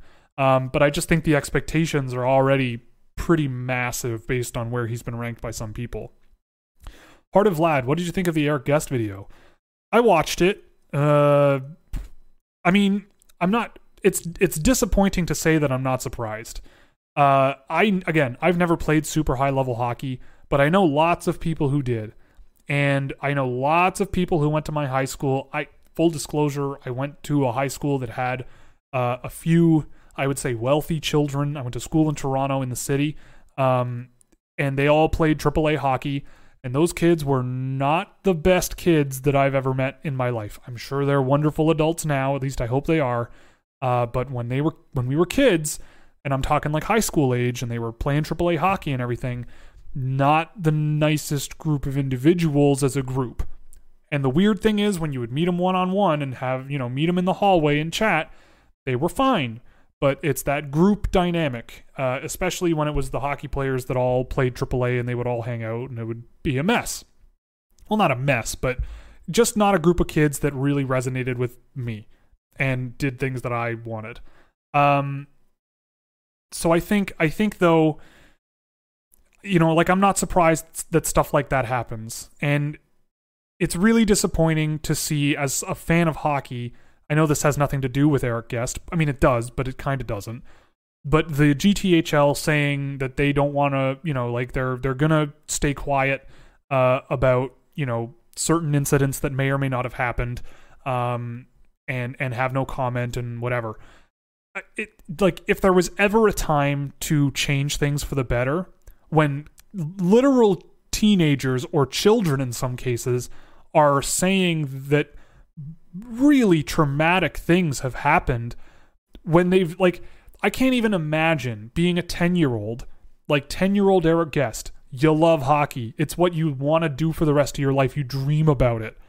And by the time you're 20, you've gone through arguably, you know, like some people I saw say were saying things like, well, if he didn't want to do the, the drugs, then he shouldn't have done them. He could have just said no. I would love to see that you at 16 years old with a 20 year old man telling you and forcing you to do drugs that you don't want to do. I would love to see what you would do in that situation. And if you did say no, I would love to see what some of him and his buddies would do to you. It, it's it's not rocket science. Maybe you've never been bullied before. Maybe you've never been picked on before. Maybe you've never been abused. I don't know. But what happened to him is inexcusable. And, you know, and the fact that he he felt that he needed to stay quiet and he couldn't name names because out of out of loyalty to your teammates. Imagine the thought process behind the loyalty that you have behind your your own teammates who made you do something like that, who forced you and coerced you into doing that. It's horrible. So like th- it starts at home and it starts with coaches and it starts with accountability. We I think we live in a society where there are many many places where n- people who are in power don't have a, f- a fear of accountability. You need to be scared of the ramifications of your actions. Like the coach of that team should have been scared of what was going to happen when Eric went home and told his parents what happened or his billet parents or when teammates started talking about it or whatever. Like at some point, someone should have felt comfortable enough to say something in a situation like that. But they, the the victims, had the fear of accountability, and the people perpetrating it didn't. And there's a lot of people where there's that, and there's a lot of situations where there's that dynamic. You know, people who abuse other people are not afraid of accountability because a lot of the time it's never there. The the coach of that team is not afraid of the accountability because he knows that it'll either get swept under the rug or it'll just get ignored because that's just how the sport is. And if there ever was a time for kicking someone in the pants to say no, like that's not that's not how real life should work. Do you want this to happen in the most elite junior hockey programs in the world? You know, like if this were to happen at the Red Bull Hockey Academy in Salzburg, Austria, do you think the same thing would have happened? Probably not. So why is it happening at the Kitchener Rangers? Why is this not the first time we've heard of this? Why are so many minorities, minority athletes coming out and saying these telling these stories of just um, awful experiences playing a sport that they love and having nothing done about it or at least next to nothing, you know? And in and in some cases, the leagues and, and organizations are hiding information deliberately so that you know you can't you can just say, oh, it's not that big of a problem. It's again, like there needs to be accountability. Like we're dealing with kids. So it's awful to see him say what he was saying, but you have to see it. You have to understand. And, you know, as parents, you have to be open with your kids and understand that if this is something like maybe he didn't tell his parents because he was embarrassed because he did drugs. And it's like, well, why are we so uncomfortable with even just bringing up the topic with our kids and our kids are afraid of bringing it up with us? You know, so that e- to the point where even in a situation where a teammate is coercing you into doing it and forcing you to do it, if that's the case, then where are we as a as a as a family unit? Where are we as a society? As a community where that kind of thing can happen and it's either brushed under the rug or uh, or ignored and or and definitely not even brought up to any sort of adult that's not in the room. You know, like that's a, that's that's too much to put on a 16 year old kid to to feel uncomfortable telling. You know, I don't know, and I and I have no time for the people who say that he just should not have done it. It's like you don't understand. You don't understand. You you were a teenager once too, but you were not you you would have done the same thing probably. And if you didn't, the you you would have been you they would have come at you harder next time. And it would have probably gotten worse because that's how bullying works. That's just how it works. And the only way that it stops is ham-fisted approaches that you know bring down accountability. And that's hard to do as a person in power, but I think we've kind of in some ways lost our direction on how to handle that. So if you haven't seen it, go watch it listen to the words that he's saying with his mouth, uh, and make your own judgments. But that kind of garbage is not is not would not fly. if uh, it just would not fly. That that guy who did that to him would be done. Like I would go to the co- go to the league and just say, "What can I do to this kid? Look what he did to my rookie."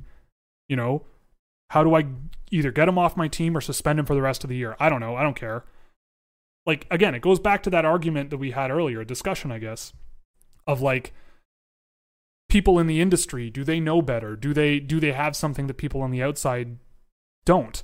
And it's, you know, that understanding of a unit and how one little cog, if it's broken, or if one major part of your machine, a captain, an assistant captain, a first line scoring winger, is just a horrible person who goes around trying to do this stuff to rookies if that and this wasn't in 1991 this was recently. If you have that on your team what effect does that have on all of their teammates?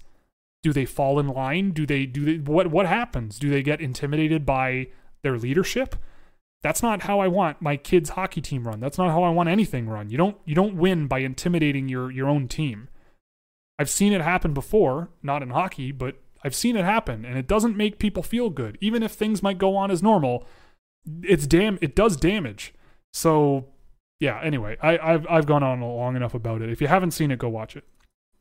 Uh, last year during your mock draft, you drafted Nils Hoglander at 17. Still feeling good about that? Has he developed to your expectations? Yeah, I mean, he was always going to be a bit of a project. He's a long, long term thing, especially defensively, but I'm a fan of him at 17. Um, I had him ranked in that range. Uh, I'll have to pull up my mock draft results from last year, but I don't have it in front of me. Um, but uh, I'm I'm trying to remember who was on the board. Um, it's also been only a year, so it's hard to uh, be uh, particularly, you know, definitive, I guess is the word I'm looking for. Yeah, so Hoglander at 17, Tomasino, Soderstrom, Broberg, York, Seider, Legare, Legare at 23. Uh, I think that's the guy who bailed. Yeah. Uh, Spencer Knight, Sam Poulin, Ville Heinola. I, I feel pretty good about about Hoglander where I took him. Someone took Nick Robertson at 13. I don't know if Jack Rogan's in here, um, but someone someone Jack Jack is a Vegas fan, I think, if I'm thinking of the same Jack. Um, took took Nick Robertson at 13. So there you go. Uh, Bobby Brink at 15. There you go. Um, but anyway, uh, it's kind of funny. I mean, and on the other end of the stick, I mean, where's um, Connor McMichael? Uh,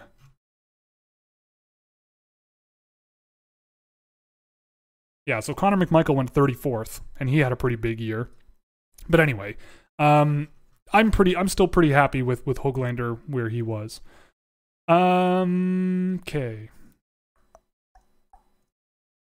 Does Lafreniere get suspended his rookie year? If I'm scouting him to counter him, like if I'm a team that's playing the team he's on, I'm going at him. I feel like he's a guy where you can kind of get under his skin right now. Um, you know, I think he's a guy who doesn't like being challenged on the ice. He knows he's really, really good, and I don't think he likes challengers. Um, and if you do beat him, he can get frustrated. I've seen him do some really, really dumb things on the ice.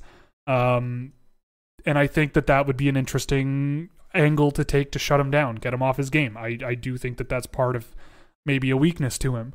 Again, I haven't gotten to a full seven games on him, but what I've seen can be a little troublesome, I would say. Will Jan Mysak be given a solid steal given his overall play and ceiling? I, I I like his potential. Not I don't think he's got I don't think he's there yet, but but I think I think he's got potential. I, I, I think his mobility is good but his offensive talent I think needs some work at five on five. Um, but I do I do think there's a lot of potential. He's a guy who I think will need two more years in junior if he wants to stay in Hamilton. Um, and I think I think that will do him well. Uh, just to sort of round out his game and and get everything up to his skating and mobility level. Like he's a guy who played wing a lot, but now he's in Hamilton and playing center, and I think he should be a center. Uh, but I just don't know what role he'll play in the NHL right now. So I can see why people might be questioning him, but I have him ranked in the first round. Um, and if he's available in the second round, I'm, I'm taking the swing. Uh, Michael Russo.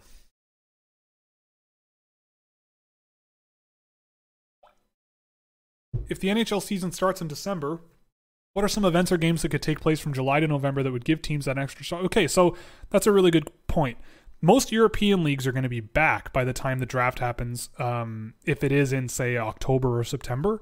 So you might see a situation where Lucas Raymond plays a game in the SHL, flies to North America to get drafted, or gets drafted remotely and goes on with his life.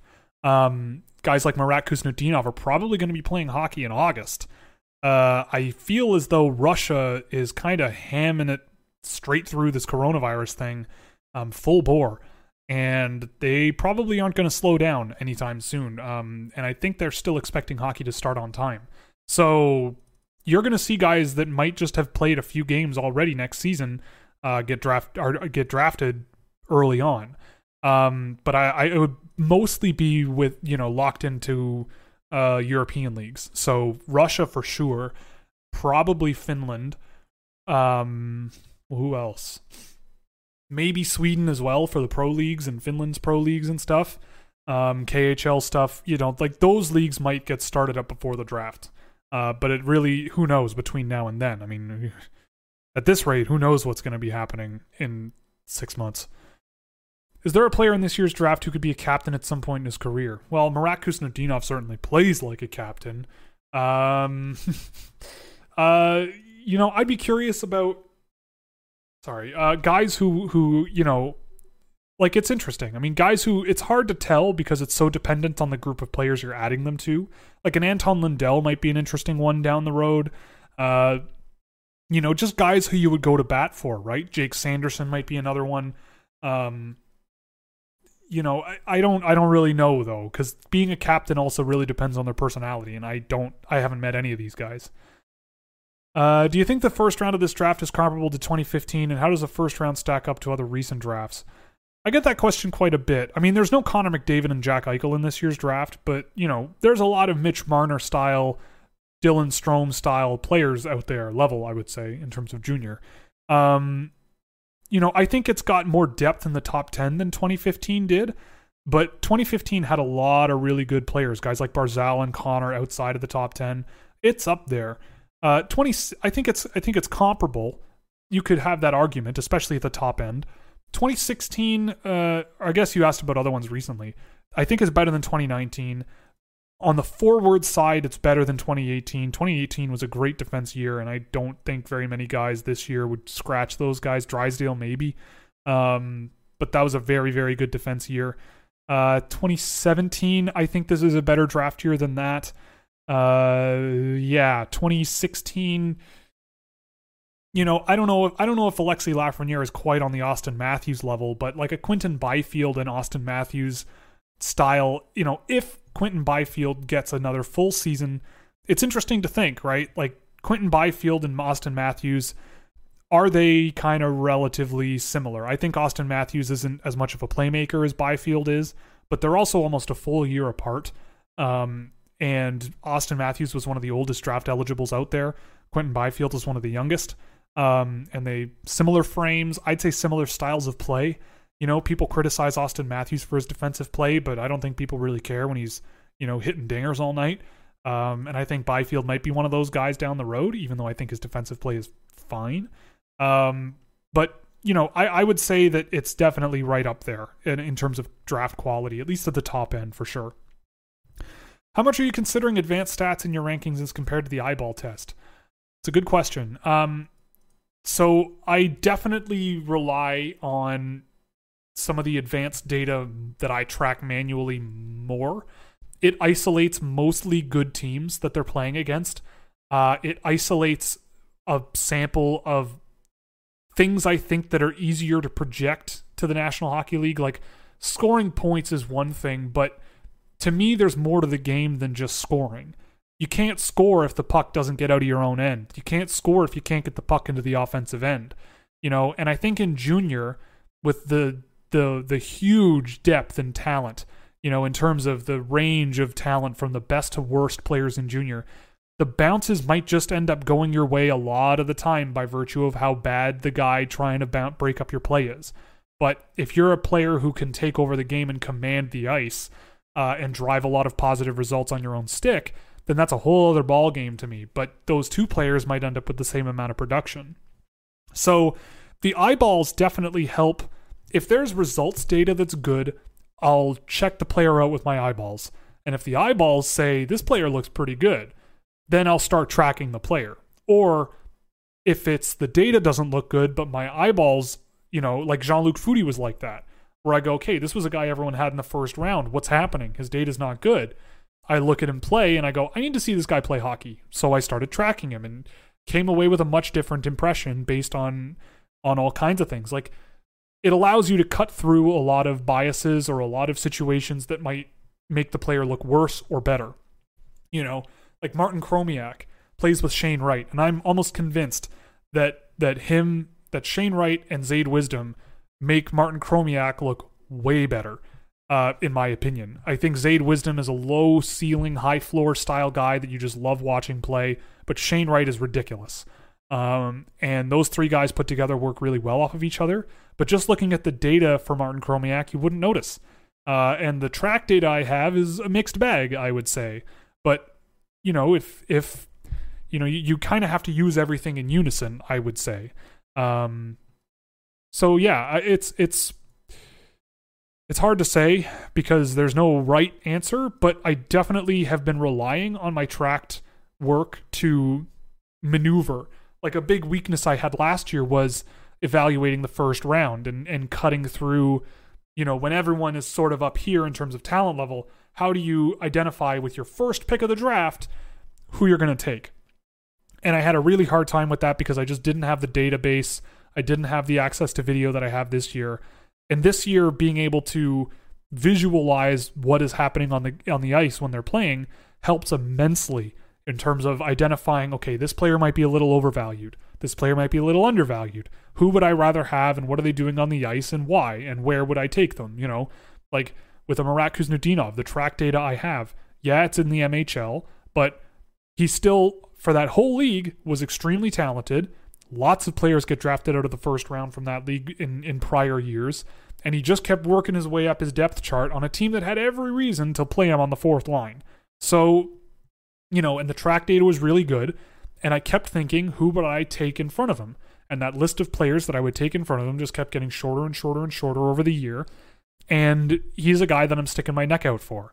Um, but you know his his stats you wouldn't especially if you were at international tournaments his stats wouldn't jump out at you uh, but the track data i have indicates a very interesting brand of player that i would like to add to my team uh, and and i wouldn't have noticed that just by looking at his point production um, and just his international tournaments so it kind of all has to work together any thoughts on ole bjorgvik holm of the mississauga steelheads i have seen him play a couple of times um, I don't have him on my sheet. I'll have to add him.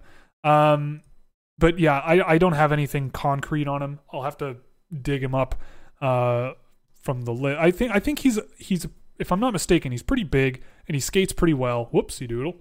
Uh, he's pretty big and he skates pretty well, uh, which is good.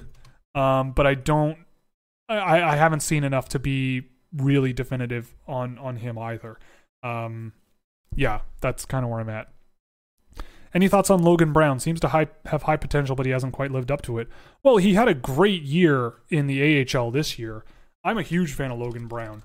Um, and if I'm not mistaken, he went to Ottawa and had like one of the higher scoring rates on the team. Uh, okay, so eight points in 23 games. That still probably puts him pretty high in the scoring rate for the team. But over a point per game, he's been injury. He's been a bit injury plagued over the last little while, which kind of sucks. Um, yeah, like eight points in 23 games. I mean, Bobby Ryan had eight points in 24 games, uh, but that's a bit of a different situation. But let's just assume, let's multiply it by three. So if he played a full season's worth of games, let's say three times, so 69 games, 24 points, that would put him top 10 on team scoring, which is perfectly fine. And I think that he's got lots of potential still. He's only 22. So I imagine he's a full time Ottawa Senator next year. Um, I love his creativity. His skill for a big man is really, really good. Uh, and I'm a big fan of, of of Logan Brown for sure. So I wouldn't count I wouldn't count him out, especially considering the injury problems he's had. Um, but yeah, I'm a big fan of Logan Brown for sure. Uh, do you think Byfield is being underrated? Some people have him going fourth or fifth, which is absurd because it is absurd. Would you say you've grown on Faber as of late? Yes. Uh, mostly because of his skating. I always saw him as a big physical guy, but it's like if you want Kaiden Guhle, but you know, um, miss him, then Faber could be a perfectly reasonable backup plan. I would say later in the draft. If the Devils are picking at six and only Drysdale, Perfetti, Holtz, and Askarov are available from your top ten, who do you pick? probably if I'm the Devils, probably Perfetti. Because you can play him at center or wing and it's perfectly reasonable. Uh, parking him with Jack Hughes or Nico Hischier could be gross. Uh, he can play make a play and shoot it, which is great. I think Alexander Holtz is a little bit more one dimensional. I think he's got a good one dimension, but his defensive game isn't as good. I think Perfetti's defensive game is underrated. Um, but I think I think he, you know, Askarov, if that if that's the Devils' first pick, I probably wouldn't. But if Askarov is available with the with the Coyotes pick, then then I would maybe think about it for the Devils because having two number one goalies in Blackwood Askarov for the next however many years is a good problem to have. Who do you think would be a good fit in Calgary? Oh, and Drysdale would be a good pick too, but I just think that, you know, I, I think Perfetti would be a really, really interesting fit for that offense. Uh, who do you think would be a good fit in Calgary? Well, Calgary likes rambunctious guys, like guys with a bit of an edge to them. Like Pelletier has a bit of that, um, you know, but they don't. They want skill. Uh, like I would be curious about Jack Quinn being a Calgary Flame if he's available. He probably won't. He probably won't be. Like Calgary with John Jason Peterka would be awesome. I think You know, real hardworking, high motor, good skater. Um, you know, aggressive, aggressive, but good offense as well. I think Peterka with the Flames would be an interesting pick, uh, for sure. Other ones, um, who's got a bit? I mean, if they swing on Jeremy Poirier, it would be interesting. They've got they have some good defensemen that have developed through there. Maybe he's another one, but he's a bit of a longer term bet, and he's a he's a risky one. Uh, yeah, I would I would say out of all these guys in this range, maybe Jacob Perreault, if he's available, could be a good Calgary Flame, but Peterka would be a good one, I think. Uh, oh, Tony, you actually kind of meant it. Um, yeah, I'll think about it. If I can figure out the right angle to take without being just negative the whole time, then sure. And I do want to get to a full seven games because I want to really identify exactly what it is that's not great about his game. But anyway, uh, we'll see. Thoughts on Linus Karlsson? Good, not as good as he was with Karlskoga this year, I don't think, but he's good. Uh, again, the Allsvenskan kind of caters to players like him whose skating might not be fantastic, um, but he's got good skill and he can find the back of the net really well. So I, I like him. I always liked him in his draft eligible year. Um, I, I'm curious about how his game will, will continue to grow over the next little while for sure. Michael Jang, you get more handsome by the week, dude. I don't think so.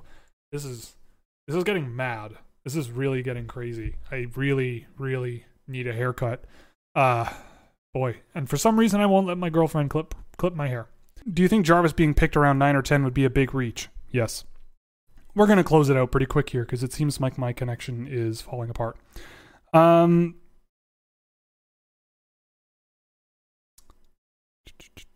What do you think of Drouin's potential at this point in his career?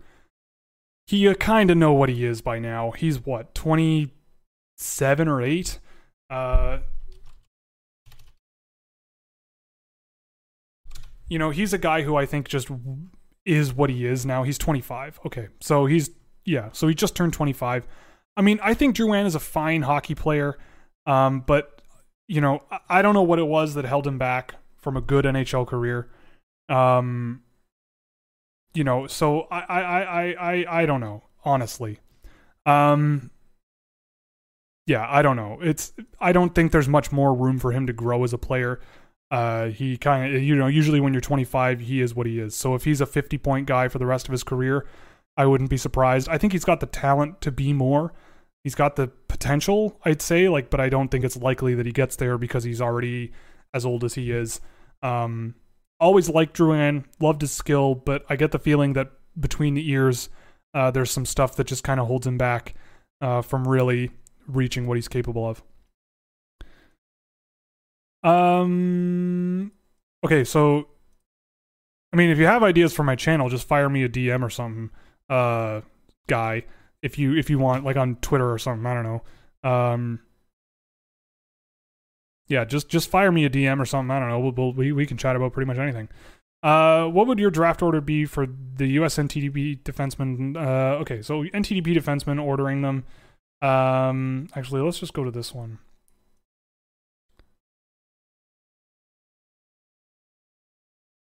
US USDP. Okay. And defenseman. Okay. So okay, so I've seen these guys play quite a bit. Um Sanderson for sure would be number 1. I mean, I have them in order here. Sanderson, Powell, Faber, and then uh, these guys aren't the ones I have ranked. I would I've liked Truscott in brief moments. Um, not a huge fan of Gallatin. Lash, I think guys like Gallatin, Lash, and Kleven are guys that I probably wouldn't pay a ton of attention to.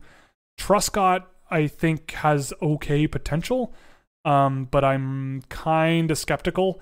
Uh, I, I don't think there's quite enough there in the tank right now for me to jump at taking the chance at picking him. Um, so yeah, I, I would definitely say Sanderson, Powell, Faber are the three that I'm really paying attention to, and then sort of low key Truscott is in there as well.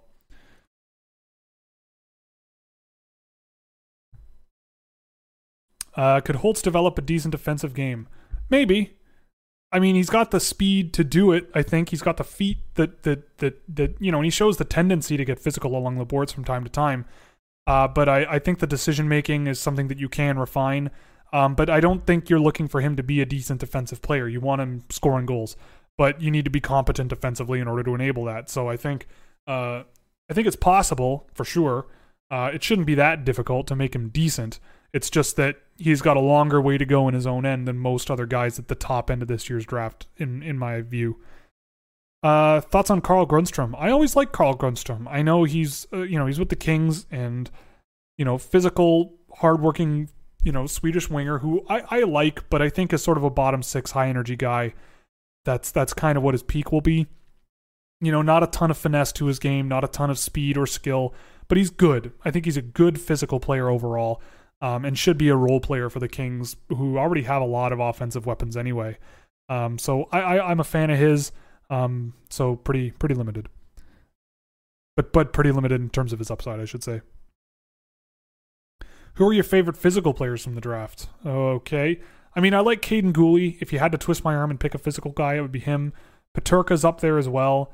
Um, Jake Sanderson isn't the most physical guy, so I probably will leave him off. Uh, who else? Um, you know, you just don't see it a tremendous amount. I mean, you don't you don't see a lot of throw guys who throw their weight around a lot. Uh, and I don't really rank them extremely high. Like Ridly Greig is really sort of aggressive. He kind of flies around the ice a lot and and attacks opponents. Uh, Sean Farrell from time to time can do it. Um, Definitely Kaiden Guhle though, in terms of like physical players who can also still play. I I like him. Um Zayde Wisdom as well is a physical player who I've really, really liked as well. So there's a few, but it's kind of rare to find that these days.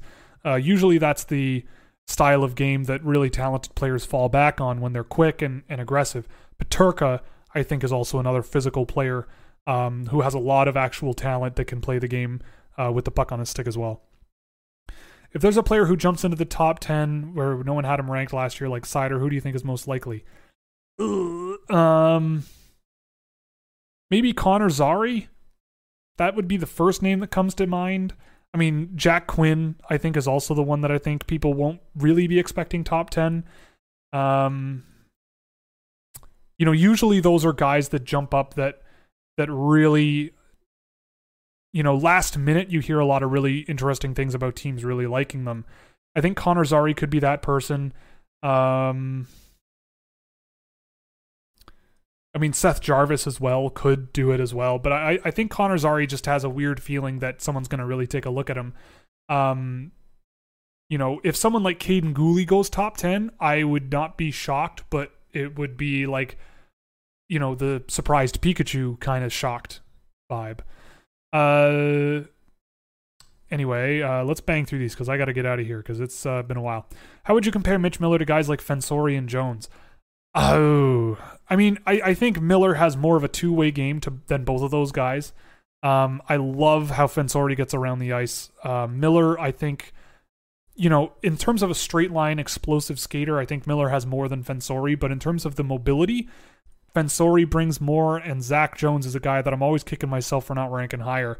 Uh, I should have trusted my gut on him, even though I had him ranked really high from compared to most people.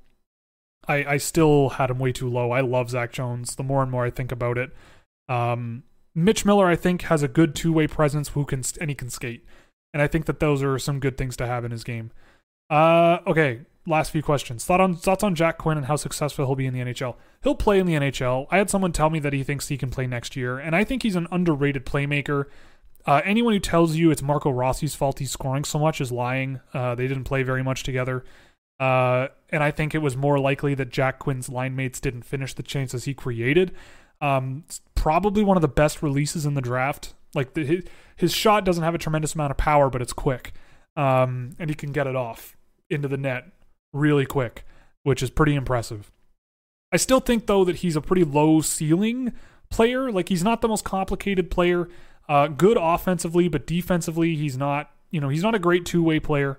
Um, but in the offensive end, he can be absolutely lethal.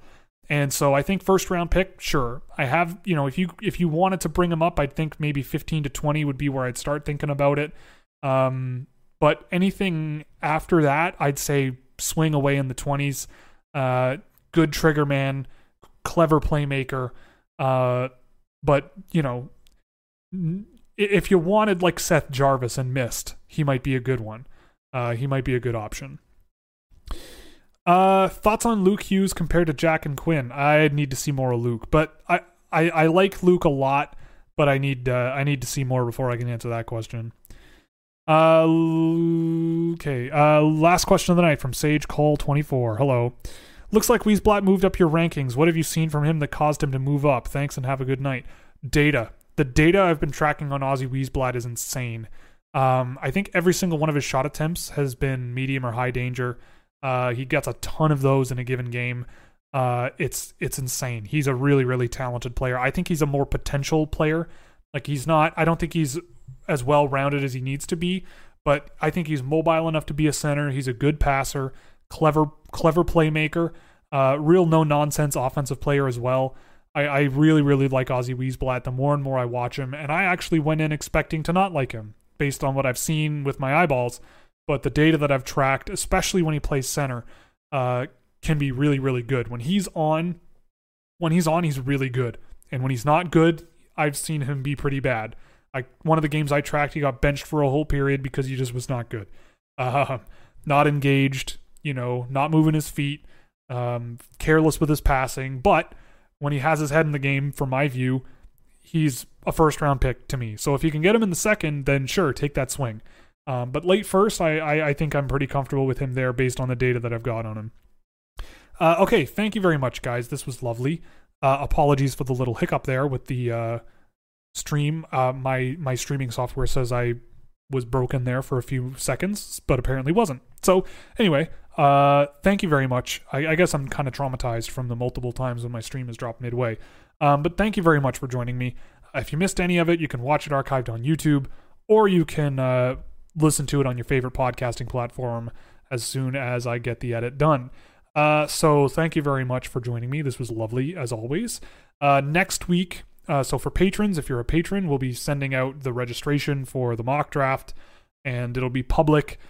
Spots filled up really quick last year, so we'll probably announce it early Monday, Tuesday next week. Uh, and Wednesday will be when we do a lottery just to sort of order the, the guys uh, and girls. If you want to sign up, that's cool too. Uh, but yeah, so we just wanted to, uh, we'll get that organized. And um, I will also say, like, please only sign up if you intend on participating. We had a couple of people last year who signed up, signed in to the document, and then left.